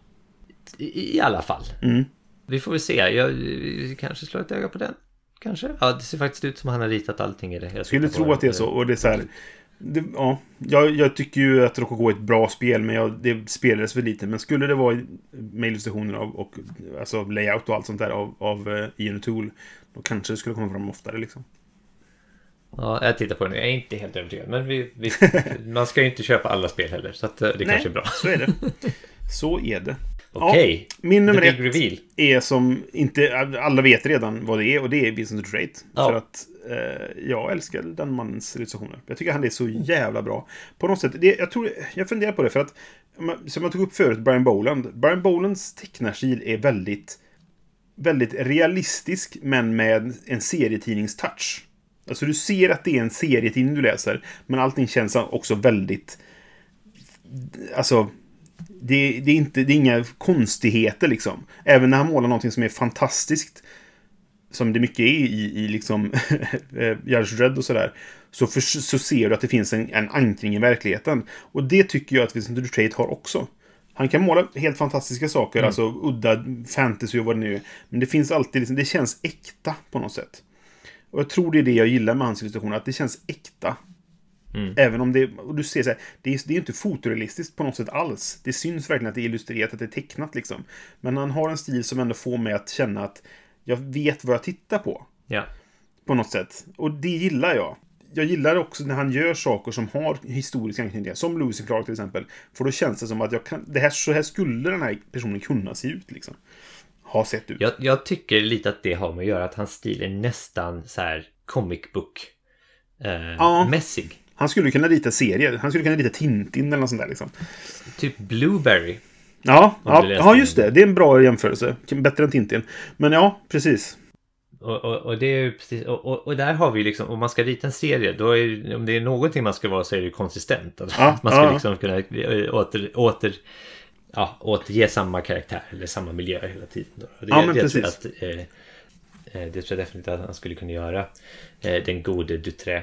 Ja, och, alltså, jag har ju köpt spel bara för att han har målat omslaget. Ja, Så är det. Jag, jag ägde Jaipur. Jag sålde min gamla utgåva av Jaipur för att kunna köpa den nya utgåvan av Jaipur. För att den nya utgåvan har illustrationer av, av Vincent Dutrait. Mm. Alltså, så här. Och jag... jag Ja, men- det, ah, ser jag någonting som man involverar i, då vill jag definitivt titta närmare. Sen så blir man så här, nej men det här verkar inte vara för mig. Yellow Yangtze till exempel. Det är inte ett Ja. spel som jag tror att jag skulle gilla, så då köpte jag inte det. Men jag blev ju genast intresserad när jag såg att han var involverad. ja, Då, vill jag, då vill jag veta mer liksom. ja, ja. Nej men eh, ja, jag förstår det. Ja. Det finns ju många sådana exempel liksom. Mm. Eh, som vi har pratat om hittills. Ja, 122 säger jag att han har. Jag köpte ju till exempel eh, Rising 5. Just det. Det kom i en så här special art-utgåva. Man får med en artbook och liksom du pratar om sin process. Mm. Och det omslaget är liksom, det ser ut som en Star Wars-poster liksom. Ja, det är det. Alltså, jag, jag, eh, jag var, trodde jag då, dumsnål och köpte inte den utgåvan. Jag köpte den vanliga utgåvan. Sen var spelet inte så bra, så då kunde jag sälja det och inte...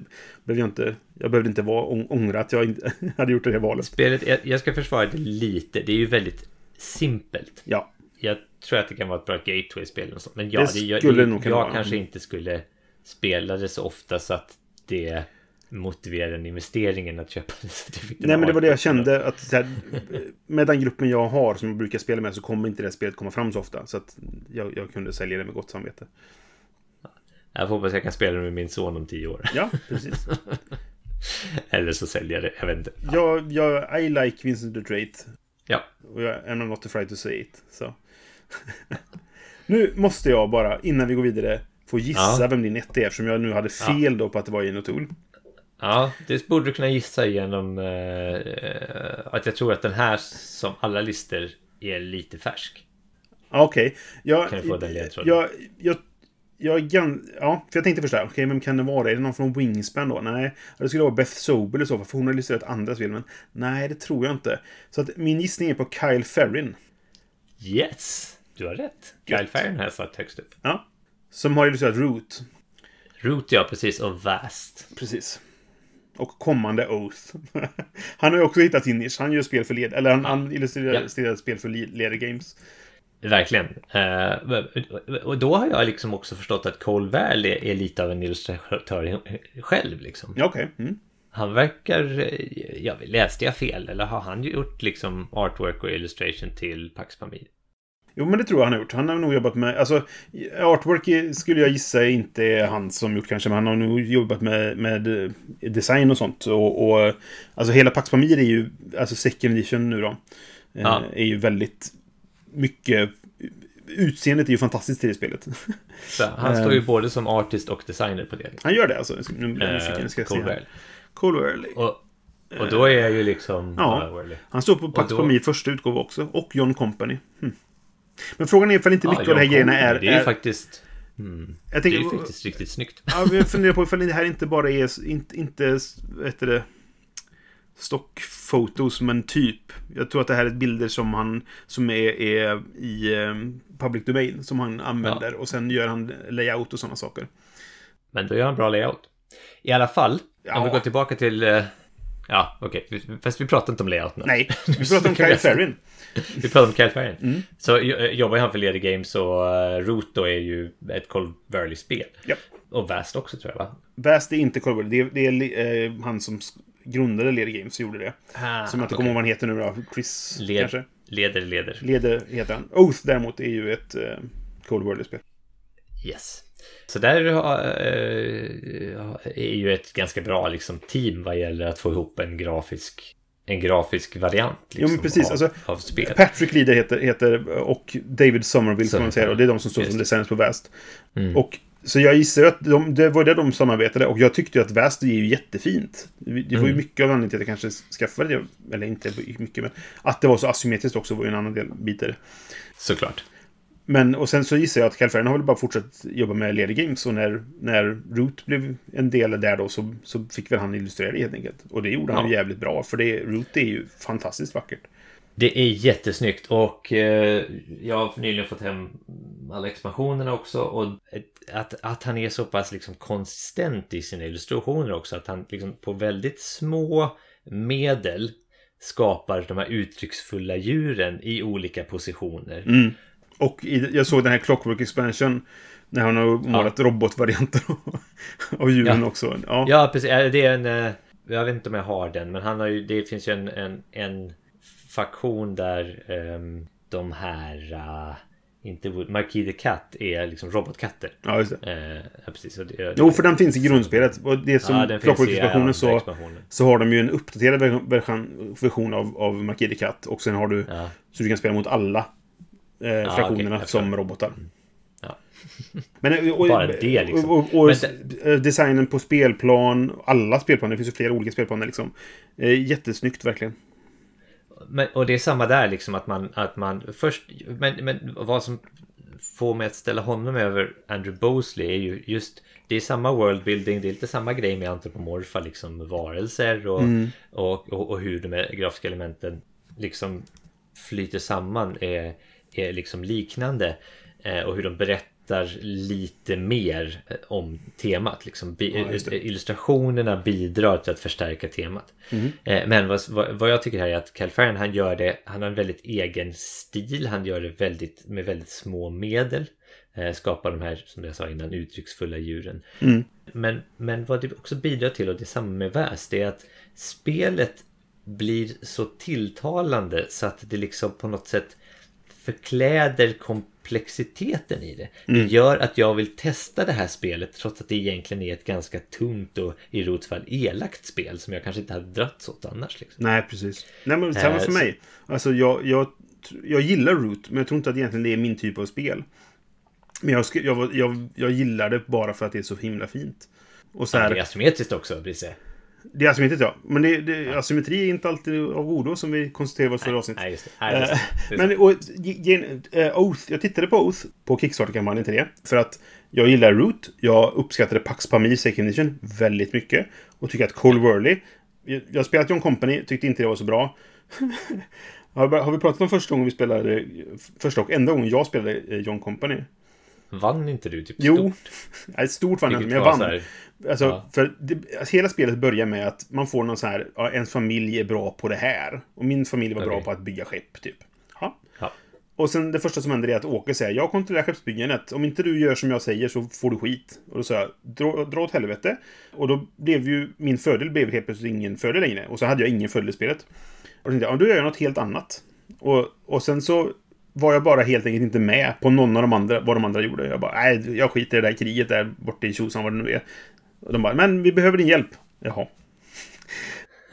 och sen så, spelet kan ju sluta med att det går åt helvete. Helt enkelt för, Ja. för För företaget. företaget, ja. Och Mm. det var, jag hjälpte ju till att driva det åt helvete. Jag tog s- idiotiska beslut när jag råkade sitta som chairman. Liksom då, bara för att typ så här, jag vill att det här ska, jag ska tanka det här företaget.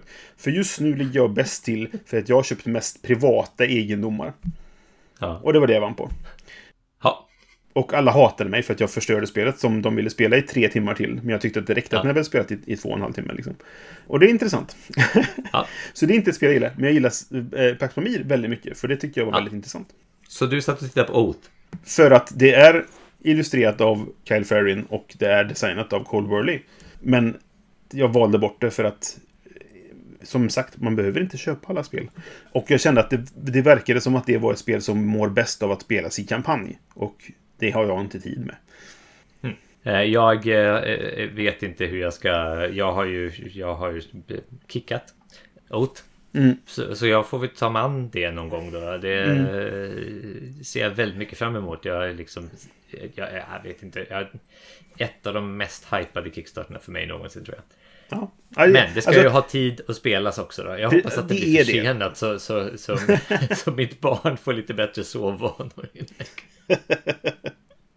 Det kommer sådär runt, runt tre och ett halvt, fyra. Ja, Nej, men jag, jag, jag tyckte att eh, det verkade intressant. Och, men det, det, är ju, det kostar för mycket pengar. Liksom. Det är, jag kan, man kan inte köpa alla spel, som sagt. Du kan ju låta sådana som mig pilota det lite innan du... Ja, men eh, precis. och ser ut, det här är det bästa sen skivat bröd. Då kanske jag ser ifall någon vill sälja sitt eh, andra ex som de skaffade bara för att kunna sälja dyrt. Och sen var det ingen som ville köpa det. Så kan jag snika in där när det, priserna går ner. Bra taktik. Men det var våra topp fem illustratörer. Två Ja. crossover som sagt och nära på två. Både Webberson Santiago och eh, The Miho låg ju ändå strax utanför din lista kände jag. Mm, mm. Så det känns ju kul. Men det är för att vi har pratat om den här tidigare. Jag har höjt dem till skyarna tidigare. Sådär. Du hade lite mer Dark Horses. Kyle Ferdinand har ju till exempel bara illustrerat fem spel. Så att, eh, Ja, lite fusk att ha med honom. Men, eh, Ja. Alltså, tycker du? Ja. Jag vet inte. Jag, jag tycker jag har motiverat hans existens på min ja, lista. jag vet. Jag vet att, jag, jag vet att du pratat om, om det här. För du, du ska ju recensera det här eh, andra Vast, Mysterious Mansions, åt, åt Felix. Mm. Just Så det fick du av den anledningen. Och vi, vi pratade mycket om då hur, hur fint det var. Eh, men jag trodde inte han skulle gått om Genotool som du brukar prata dig varm för. Ja. Nej, men eh, det, det tycker jag nog att just att jag har sett. Jag har spelat Rot mycket nu. Jag har fått expansioner. Jag har Mm. tittat igenom det. Jag har Han är färsk i minnet. Vast också. Ja, men jag hade kanske inte upptäckt honom så mycket innan också. liksom. Nej, nej, okej. Mm. Men ja visst, jag, jag har ju inte On Mars. Jag har inte liksom spelat igenom Tool på ett litet tag. Senast var det Ir- Irish Gorge som... Jag skaffade ju Escape Plan som sålde jag det innan jag spelat det. Så, att, eh, Ja, så kan man också jag har spelat en gång och jag ska också sälja mitt. Mm. Jag blev mycket besviken på det spelet. Men det, det är en annan historia. Jag blev besviken innan jag ens hade spelat. Jaha. Men ja, så kan det gå. Men vad kul, det, illustrationer är viktigt för oss. Eh, och Ja. det, har ni någon annan, ni som lyssnar, eh, hör av er ifall ni har någon annan illustratör som ni älskar som vi kanske inte har nämnt eller som vi inte ens känner till. Så kan det vara kul att upptäcka någon ny person. Sådär. Och, Eller, eller eh, klaga på oss varför Ja. vi tycker att illustrationer är viktigt och att vi Precis. alla borde spela 18xx istället. Som allting borde se ut som ett Excel-ark i grått. Allting borde se ut som ett brunt. Excel-art och alla, alla omslag borde vara taskiga tredje generation renderingar av kort. Nej, jag Kort tänker att av tåg! borde inte tåg. allting bara vara en vit bakgrund med spelets namn i svart? Lite Och så är det klart sen. måste det vara. Alla spel. Men lite som, lite som eh, Icas egna varor och sådär. Eh, Blåvitt-serien liksom. Fast du kör med eh, en vit låda och sen spelets färg. Eller spelets namn i någon färg. Så kan man köra grönvitt då, eller svartvitt, eller vad man nu vill ha liksom, istället för blåvitt. Nu beskrev du precis cheap as games nästan. ja, fast de hade ju oftast en bild på framsidan. Ja, jo det hade du. Men det, Cheap as Games eh, grundkoncept är briljant. Ja, det tycker jag också.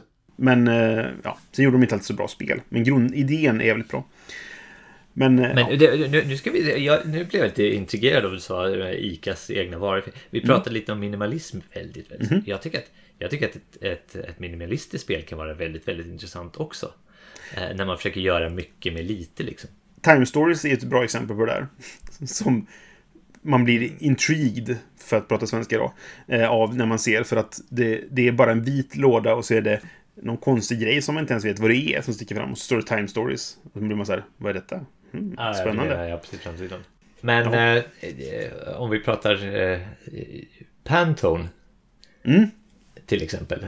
Just Det. det. tycker jag är fantastiskt snyggt i både utförande och, eh, och liksom hur man kan liksom ha, ha, ha tagit ett sånt koncept och gjort ett spel av det. Ja, ja, det är faktiskt briljant. Det, det måste vi säga. Men det är utan att ha några, illustrationer kanske men det har ju artwork så att eh, där, där, där talar ju färgerna hela språket. Jo, men verkligen. Ja, men så, har ni tankar om illustrationer, hör av er. Gör så. Ska vi gå vidare till vår nästa programpunkt? Ja, nu det tar vi nästa Full steam ahead! Toot, toot.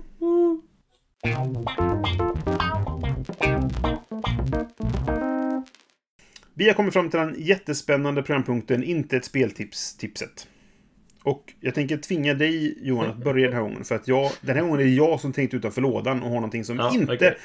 du förväntar dig att jag ska säga. Ja, vad kul, för jag har... Ja, jag har suttit och eh, liksom avslutat en tv-serie nu då, så naturligtvis blir det en tv-serie det här tipset. Ja, men då, vi byter. Vi byter roll. Jag är det här veckans skruvdragare. Mm. Men jag tycker att det här är en tv-serie som är- ställer en intressant fråga. Eller ställer och svarar en intressant fråga. Okej. eh, På sitt tv-dramatiska sätt då såklart. Men jag har precis sett klart på tillgängliga säsonger av Designated Survivor. Okej. Har jag pratat om Designated Survivor innan? Nej, och jag känner inte till någonting om den. Jag tror jag känner igen namnet Ish. Men jag vet väldigt lite om den. Så för, utan att säga någonting då, men det, det, jag- det jag kommer säga kan låta som en spoiler, men allting händer i första avsnittet. Så att, Mhm. Eh, Det handlar om eh, att när, så att säga, Amer- Amerikas president är på något viktigt möte eller någonting sånt Just där. det. Då utser man en designated survivor från hans kabinett. Liksom, som, som får sätta sig i en säker bunker någonstans ifall någonting skulle hända. Just det. Och eh, just den här kvällen så är det, håller presidenten någon tal i kongressen och alla typ eh, kongressledamöter och senatorer är där och presidenten också. Och då får den stackars, typ inte särskilt politiskt intresserade infrastrukturministern sätta sig i den här bunkern då. då. Och så är det någon som spränger kongresshuset i Washington då. då. Just det. Ja, men det, det här känner jag igen. Det, den här har jag hört talas om. Och jag har för Ja. att det är någon som jag gillar som spelar den här huvudrollen. Ja, det är Kiefer, Sutherland. Ja, just det. Så var det. Mm. Här är Jack Bauer om du... Ja, precis. Han, han är ju inte Jack Bauer i den serien. Han är faktiskt... Nej. Han, han, Motsatsen till Jack Bauer känns det som. han har andra kvaliteter som skådis. Så att han Ja, ja, han men kan skilja absolut. på de rollerna. Eh, och då handlar det om liksom hur den här killen då får liksom... Eh, för det första eh, blir president. Och för det andra måste bygga upp liksom en regering som ska fungera på något sätt. Liksom. Ja, för det är bara han kvar liksom. Ja, i princip. Ja, det You're the best of what's liksom. left. Ja, precis. Nej, men det, han har ju det jobbet liksom. Och jag kan Ja, tänka mig att ja. det, det funkar så liksom. Att någon får sätta sig i den där bunkern när, när sådana här grejer händer. Amerika. Men oddsen att alla andra ska dö är ju ganska liten då kanske. Ja, precis. Eh, Det här var väl kanske en extrem variant då. då. Mm. Och så ska han då försöka då bygga upp en regering liksom, som, som ska funka och acceptera honom som president. Liksom. Mm, Plus eh, att han då, det finns en sån här subplott eller ganska stark sidoplott att, att man skulle spåra upp vem det var som, eller vilka det var som låg bakom den här eh, Ja, såklart. liksom, eh, smällen. Terrorist. Att, eh, Mm. Och sen så är det, finns det tre säsonger då, så att det, det, det, handlar, eh, det handlar om hans ja, presidentskap och eh, de olika sa- sakerna som han utsätts, Mm. utsätts för, säger man så? Eh, De situationerna han ställs inför. Just det. Eh, Som inte bara har att göra med just det här terroristhotet utan andra saker liksom som, som har liksom så här, ja, nu tycker de inte det här om, de, här tycker inte om oss nu liksom så här. Eh, vad händer då? då? Det här, eh, eh, hans barn blir liksom lite mobbad i skolan. Vad gör man då liksom som president? Så det, Mm. det, är- det är en rätt kul, kul serie som eh, ja, välspelad, underhållande, Ja. bra skådespelare. Nej, jag Hur, hur, eh, hur intresserad behöver man vara av, av amerikansk politik för att tycka, eller och förstå av deras system för att få ut något av det här? Bra fråga. Jag tror, att, jag tror att man lär sig mycket av det. Ja. Jag har ju till exempel aldrig sett ett enda avsnitt av West Wing till exempel. Eh, att jag, Nej. jag tycker inte det är intressant alls. Inte jag heller, men jag, jag, jag tror att om man gillade till exempel House of Cards så kan man nog gilla det här också, fast det här är lite mer, eller, mera light. Så här, de, Mm. Det är inte fullt lika mycket backstabbing och liksom eh, egomani och, och, och såna där grejer som, som i House of Cards. Men, men det handlar om det amerikanska politiska systemet. Ja, du har ju precis, du har väl något mer utav det om du är lite intresserad där om hur saker och, går ting, och ting går till och liksom vad skillnaden på senaten och kongressen är och liksom såna här grejer. Men jag, jag, jag har ett grundintresse i det. Jag har för övrigt inte sett House of Cards heller. Det såg första avsnittet jag och min sambo. Men hon gillade inte och jag fastnade väl inte för det. Och sen så fick man reda på att, att Kevin Spacey är en rövhatt. Så att då var det inte så intressant längre. Men eh, i vilket fall, jag, jag har ett grundintresse i det. För att så här, jag har ju eh, på P500 det här som GMT har. Jag har ju lagt en, en beställning på Mr. President. Som är ju ett, ett solospel där du spelar presidenten och ställs inför massa problem. Eh, du spelar... det? Jag vet inte hur man spelar presidenten, för det utspelar sig från 2000 till 2020 och du kan ju inte vara president så länge, så att jag vet inte ifall det är att man är någon ovanifrån svävande president eller någonting. Jag vet inte. Och ja, det finns ett... ett um, uh, rollspel är ju synd att säga att det är en, en kul grej som heter Executive mm. Decision. Uh, som gjort av... Uh, fan också, det, behöver jag, det här behöver jag kunna. Det tror jag faktiskt att jag har hört talas om. Förmodligen från dig då. Ja, vi spelade i Essen vid ett tillfälle. Det är också en film med, med Kurt Russell och Steven Seagal. Men eh, det är inte den jag tänker på. Okej. Okay. Och det är ju tyvärr bara den man hittar dem. Jag gör så här då. Men jag ska sammanfatta det här då lite. Jag tror att, jag tror att det kan vara en bra inkörsport till amerikansk politik. För man lär sig en hel del mm. av det. Liksom så. Men sen så är det ju inte alls säkert att det fungerar så, så som det illustreras. Nej, liksom. Nej. Jo, här ska vi se. Eh, Executive Decision är eh, skrivet av Greg Stoltze. Som har skrivit mycket intressanta rollspel och så vidare. Men vad det går ut på där är att en spelare spelar presidenten, de andra är hans kabinett, alltså du har utrikesminister och eh, försvarsminister och så vidare. Eh, och så ställs man inför ett dilemma. Det finns... Eh, det, det, går att ladda hem gratis från G.G. Stoltzets mm, hemsida. Så att det är bara att ta hem det. Vad det är att du, du spelar en timme, tror jag det är. Och sen har du presidenten li, har lite av en, en spelledande roll, men har ändå ett, ett, Du gör ett executive decision i slutet. För vad det går ut på att du ställs inför en kris och sen så ska man helt enkelt genom samtal försöka komma fram till hur vi går vidare. Vad, vad gör vi med den här krisen? Men i början på spelet så skriver alla spelare ner så här. Jag är pro internationella eh, relationer till exempel och jag är emot krig. Eller vad det kan vara. Liksom då, Vissa är givna för att är du försvarsminister, då gillar du krig. Typ. Men man får välja. Du har några som är givna, som är öppna, som alla vet om. Liksom. Och sen får du bestämma några dolda. Liksom. Sen spelar man helt enkelt och alla bara försöker säga så här. Jag tycker vi ska göra så här, Mr President. Jag tycker vi ska göra så här, bla bla bla. Och eh, i slutet egentligen så... Eller under flera gånger så, så kommer det en prompta som säger till presidenten. Du får ny information om situationen nu. Liksom så, här. så läser man lite till. Eh, och så fortsätter man diskutera. Och det, på slutet så ska presidenten bara bestämma. Okej, okay, gör vi så här och så här. Du svarar på ett, ja, ett antal ja och nej-frågor som kan vara... Jag tror det kan vara en bara. Ska vi göra detta eller ska vi göra detta liksom? Och det ger så här typ, hej, var du pro-krig? Fick du så här många poäng? Och så är det någon som vinner då för att de lyckades genomföra sitt agenda bäst egentligen. Ja, okej. Okay. och det är, det, det är allt. Det är hela spelet liksom. Ja. Men det, det är så bra gjort. Jag har spelat det här jag spelade med, med eh, min kompis Peter vid något tillfälle. Han var presidenten och jag var någon minister. Vi satt och skrek åt varandra efter ett tag liksom, för att vi tyckte så olika mot varandra. Och sådär. Jag spelade detta på mitt jobb när vi var i Italien med mitt jobb på så här okay. sommarkickoff. Liksom. Så drog jag ihop ett gäng ganska blandad grupp. Liksom, sådär. Några programmerare, några ekonomigubbar. Liksom, sådär. Och sen tänkte jag, jag kör presidentrollen för då kan jag vara liksom leda detta då. Och sen fick de spela. Och flera gånger, alltså veckor efter det, så kom Lars då, som jobbar på ekonomiavdelningen, som är en äldre man. Han kanske är närmare 60 liksom så här. Så gick han förbi mig och så sa han Mr President. När vi möttes liksom på jobbet så här, liksom. Och det var så jävla kul att jag, att jag fick med honom på detta. Och vi, jag vet vi spelade in det i Essen vid ett tillfälle.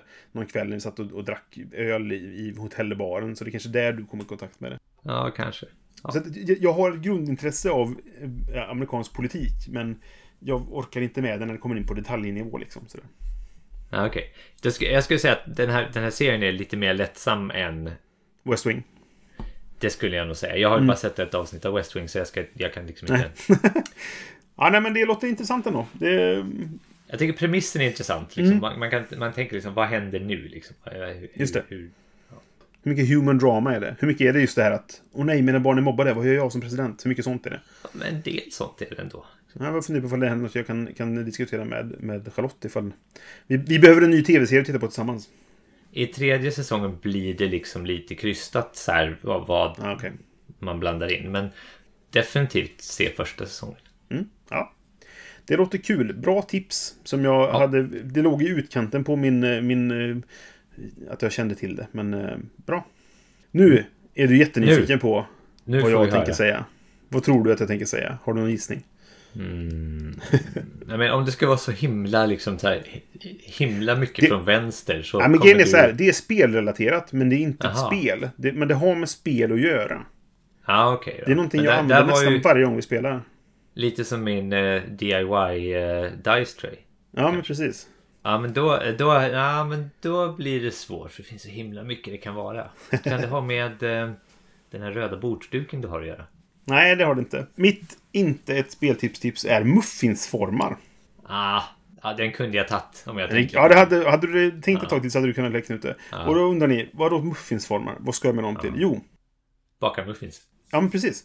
Vilket, vilket min sambo har gjort med de här formerna som jag har satt tassar under som inte ska slamra så mycket när man ställer dem på bordet. I, hur gick det?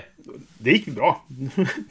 de var inte inne i så hög värme tydligen så att de började brinna eller något sånt där. Men jag sa det efteråt, du vet att det är tassar på dem? Hon bara, va?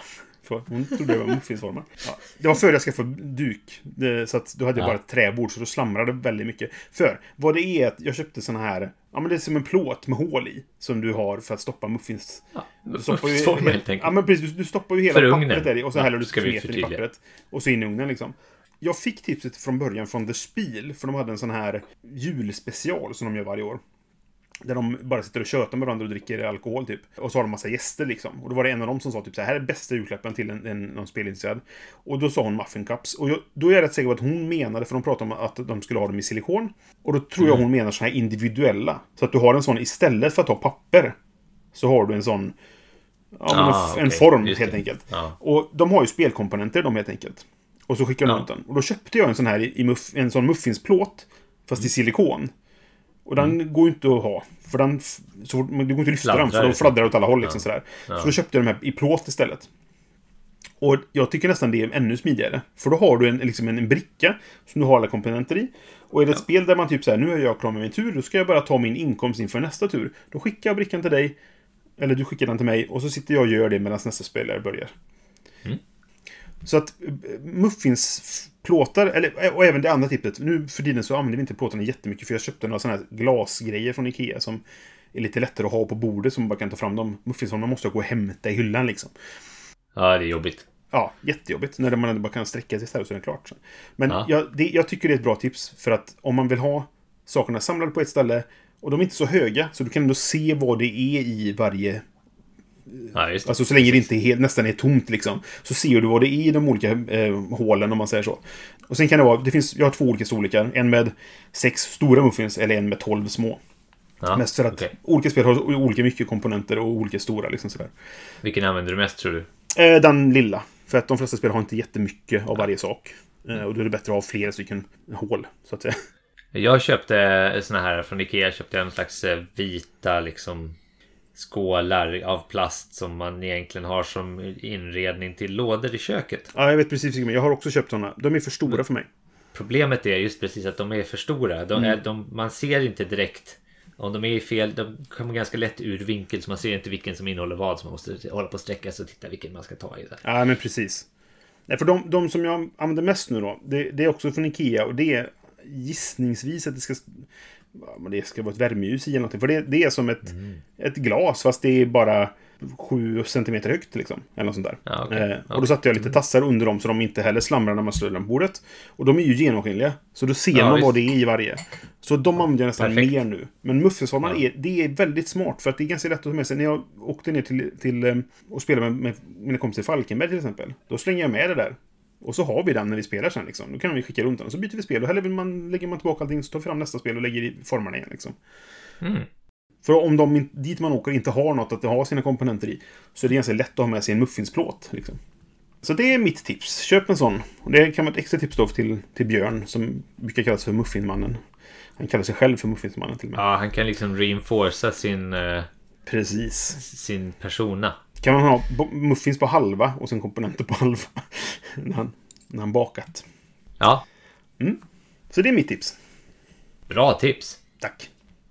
Ska vi gå vidare till vår sista programpunkt så vi blir klara någon gång? Ja, det kan vi göra. Då gör vi det. Här kommer en trudelutt.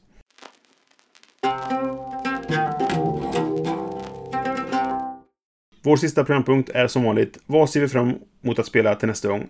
Jag kollade på våra hittills sex avsnitt så har jag lyckats uppfylla två av de eh, sex jag har sagt. Det här med till nästa gång, brukar vi säga så? Nej. Jag, så, så Nej. Riktigt, är det bara för att du försöker liksom eh, dra in mig nu i, i, i min iver att, att Nej, det- spel, det- försöka spela någonting som jag verkligen kan Vi-?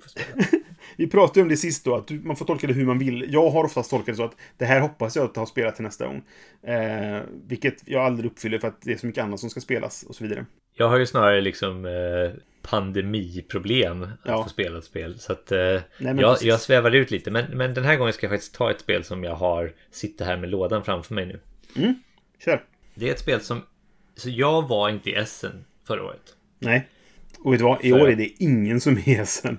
Nej, Eller som kommer vara Nej. Essen. Men ja. det var för att mitt barn skulle födas. Då tyckte jag det var viktigare. Det var eh, okej prioritering. Kan vi säga. Jag hade eh, ju bulvaner där. Mm. Det vill säga typ, till exempel du. Ja. Men jag tror även Lelle eller Lasse eller något sånt där köpte väl spel åt dig också. Ja, precis. Exakt. Jag hade många bulvaner. Ja. Ovetandes av varandra. Eh, men då kunde de inte köpa sådär jättestora spel. Så att jag fick ju liksom försöka... Mm, ja. Men ett av de spelen som jag ville ha som var i rätt storlek heter Oriflame. Eller möjligtvis Oriflam. Just det. Det är ett spel jag har hört talas om men inte vet någonting om. Kan nog vara franska. Så att det är liksom... Vi flom! I alla fall. Och det är ett litet trevligt spel, tror jag, för jag har inte spelat ännu. Där man då, eh, premissen är att typ en kung har dött igen då. Det finns väldigt mycket kungar Alltid. som dör i Ja, spel. hela Alltså, tiden dör de. Ja. Ja. Det måste vara typ så här, är man kung i ett spel, då måste det vara ett ganska utsatt jobb, för man dör hela tiden. Men det är lite som att man kör en, en Volvo i en amerikansk film från så här, 90-talet. Då kommer man en krocka. Det var en sån grej som var ett tag. Att amerikansk, eller Volvos krockar alltid i amerikanska filmer.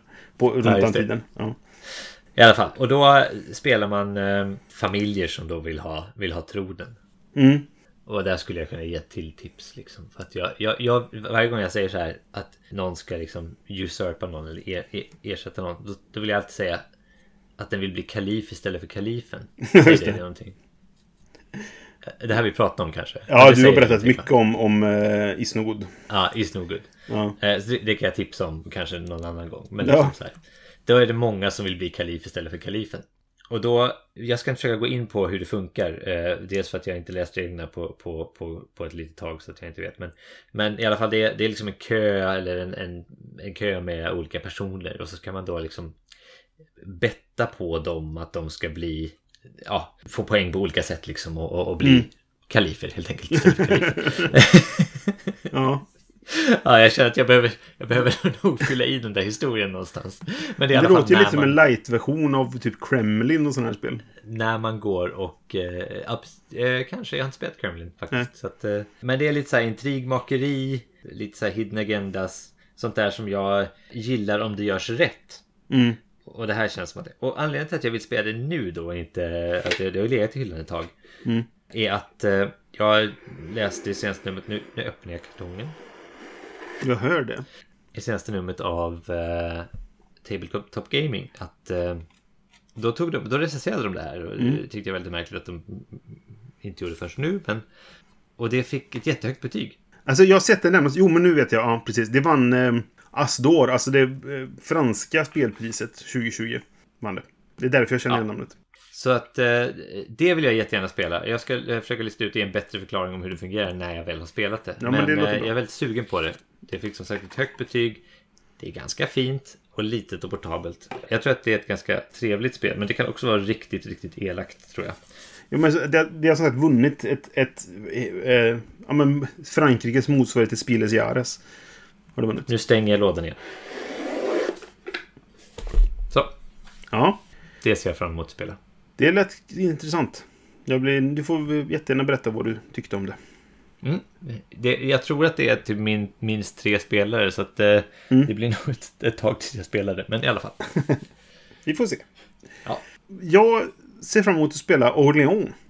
Igen, säga då. För det, ja, jag, men det är ju jag också. jag har ju spelat Ja, det massa gånger. Liksom sådär. Men vet du varför jag är, är nyfiken? Eller vill spela det igen? För det nya Legacy. Vi spelade Orléans. Stories häromdagen. Ja. Det finns i Orléans Stories, det är ju Orléans fast med två stycken stories. Kopplat till sig. Det är inte kampanj, kan man säga. Utan du spelar hela spelet på en gång. Hela storyn på en gång. Men det finns två Okej. stories i spelet. Och vi spelade den som var den första som heter Your First Country eller Your First Kingdom eller vad det nu heter då. Och det handlar om att man ska se vem som är bäst på att ta hand om sitt land för att det är den som kommer bli kung. Helt enkelt. Sen handlar det andra om att... Är det, är det för att den andra kung, förra kungen har dött? Är det därför? Är det därför Nej, de vill- det finns ingen Nej, kung. okej. För vi ska ena Ja. frankerna eller vad fan det nu är. Jag vet inte riktigt. Ja, okej. Ja. Och vad vi kom fram till när vi spelade var väl att det här är som Orleans fast med mera allt bara. Det är, bara, det är längre och det finns mer saker att göra och det tar längre tid och är jobbigare. Alltså Okej. jag, vad, vi, vad jag tyckte... Jag, jag ska spela det andra scenariot också innan jag uttalar mig helt. Det var jag, Anders och Johan som spelade. Anders var så här, nej det här vill jag inte spela igen. Johan tyckte att det var kul och han ville nog spela igen. Det var han också han det gick bäst för. Han hittade nog liksom motorn, om man säger så. Och jag tyckte det var okej, men jag skulle hellre spela Orléans. Mm. För att det är cleanare, helt enkelt. Det, är, det behöver inte vara extra allt. Jag behöver inte ha bearnaisesås på min kebab.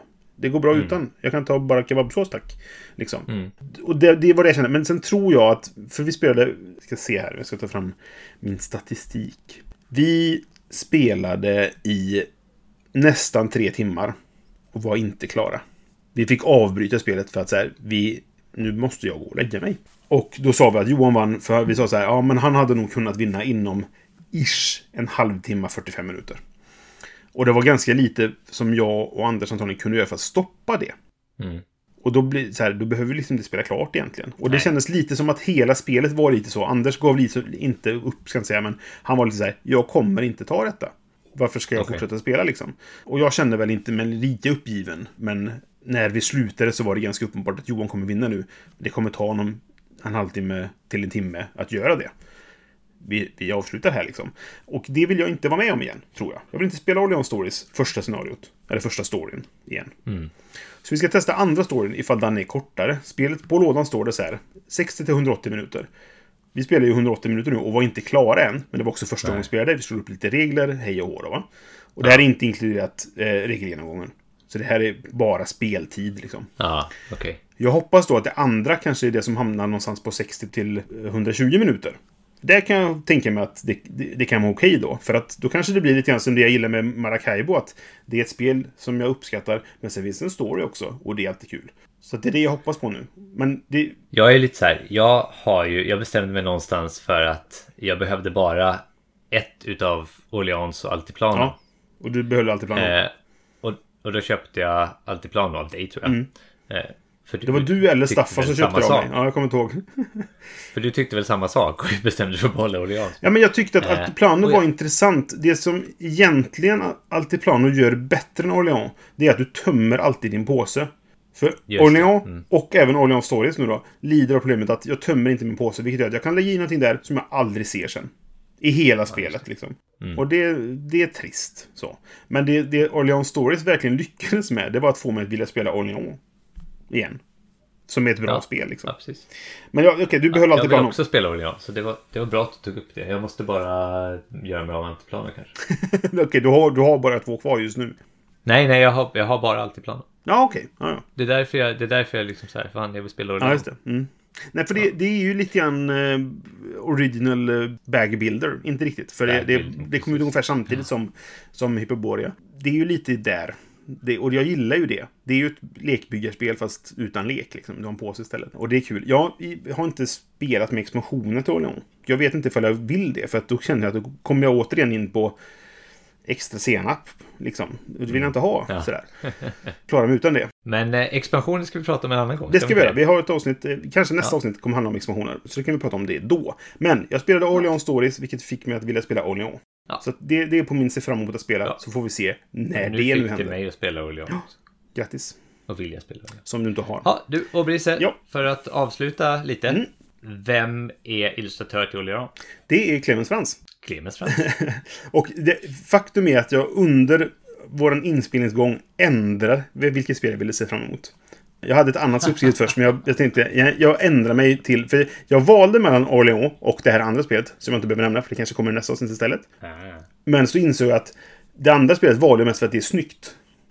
Och då tänkte jag, då kan jag ju faktiskt göra en, en, en eh, kovändning här nu då och välja ett spel som jag egentligen inte tycker är snyggt. Jag gillar hur det ser ut. Jag gillar bara inte omslaget. Men på sp- spelplanen och alla brickor och sånt, där gillar jag stilen. Det var väl det vi sa också, Ja. att Clemens Frans är bäst på Ja, spelplanen. f- för att det, det, där känns det som att jag tittar på en sån här ja, men gammal gobeläng eller... Det, det, är en Ja, stil som verkligen. passar, men omslaget är fult. Så säger jag. Eh, Men det, det kan man tycka. Bara titta på den där riddarens hjälm. Ja, men precis. Det ser inte klok ut. Men ja. Vi ska väl avsluta med bara säga eh, tack för att ni lyssnar. Eh, hör gärna av er. Vi har en, en eh, Facebook-sida som är facebook.com spelradio. Hör av er där. Vi kan även gå till spelradio.se som är där avsnitten också finns. Kommentera gärna där om ni vill. Ni kan mejla till johan.spelradio.se, är det va? Mm. Eller brisse.spelradio.se. Och Yes. vi tar jättegärna emot era, era tips och idéer. Har ni något ni vill att vi ska prata om, hör av er. Som vi, vi brukar säga, vi får se när nästa avsnitt kommer. Vi spelar in dem när vi känner för det. Än så länge har vi en backlog så att de kommer hinna släppas kontinuerligt. Men vi får se när det tar slut och vi börjar säga vi får se när vi hörs nästa gång. Men i vilket fall, hör gärna av er. Som vanligt, musiken är gjord av Robin Landahl. Så den fantastiska mannen. Tack för att ni lyssnar. Vi hörs. Ha det bra Johan. Ha det bra Brisse. Hej då.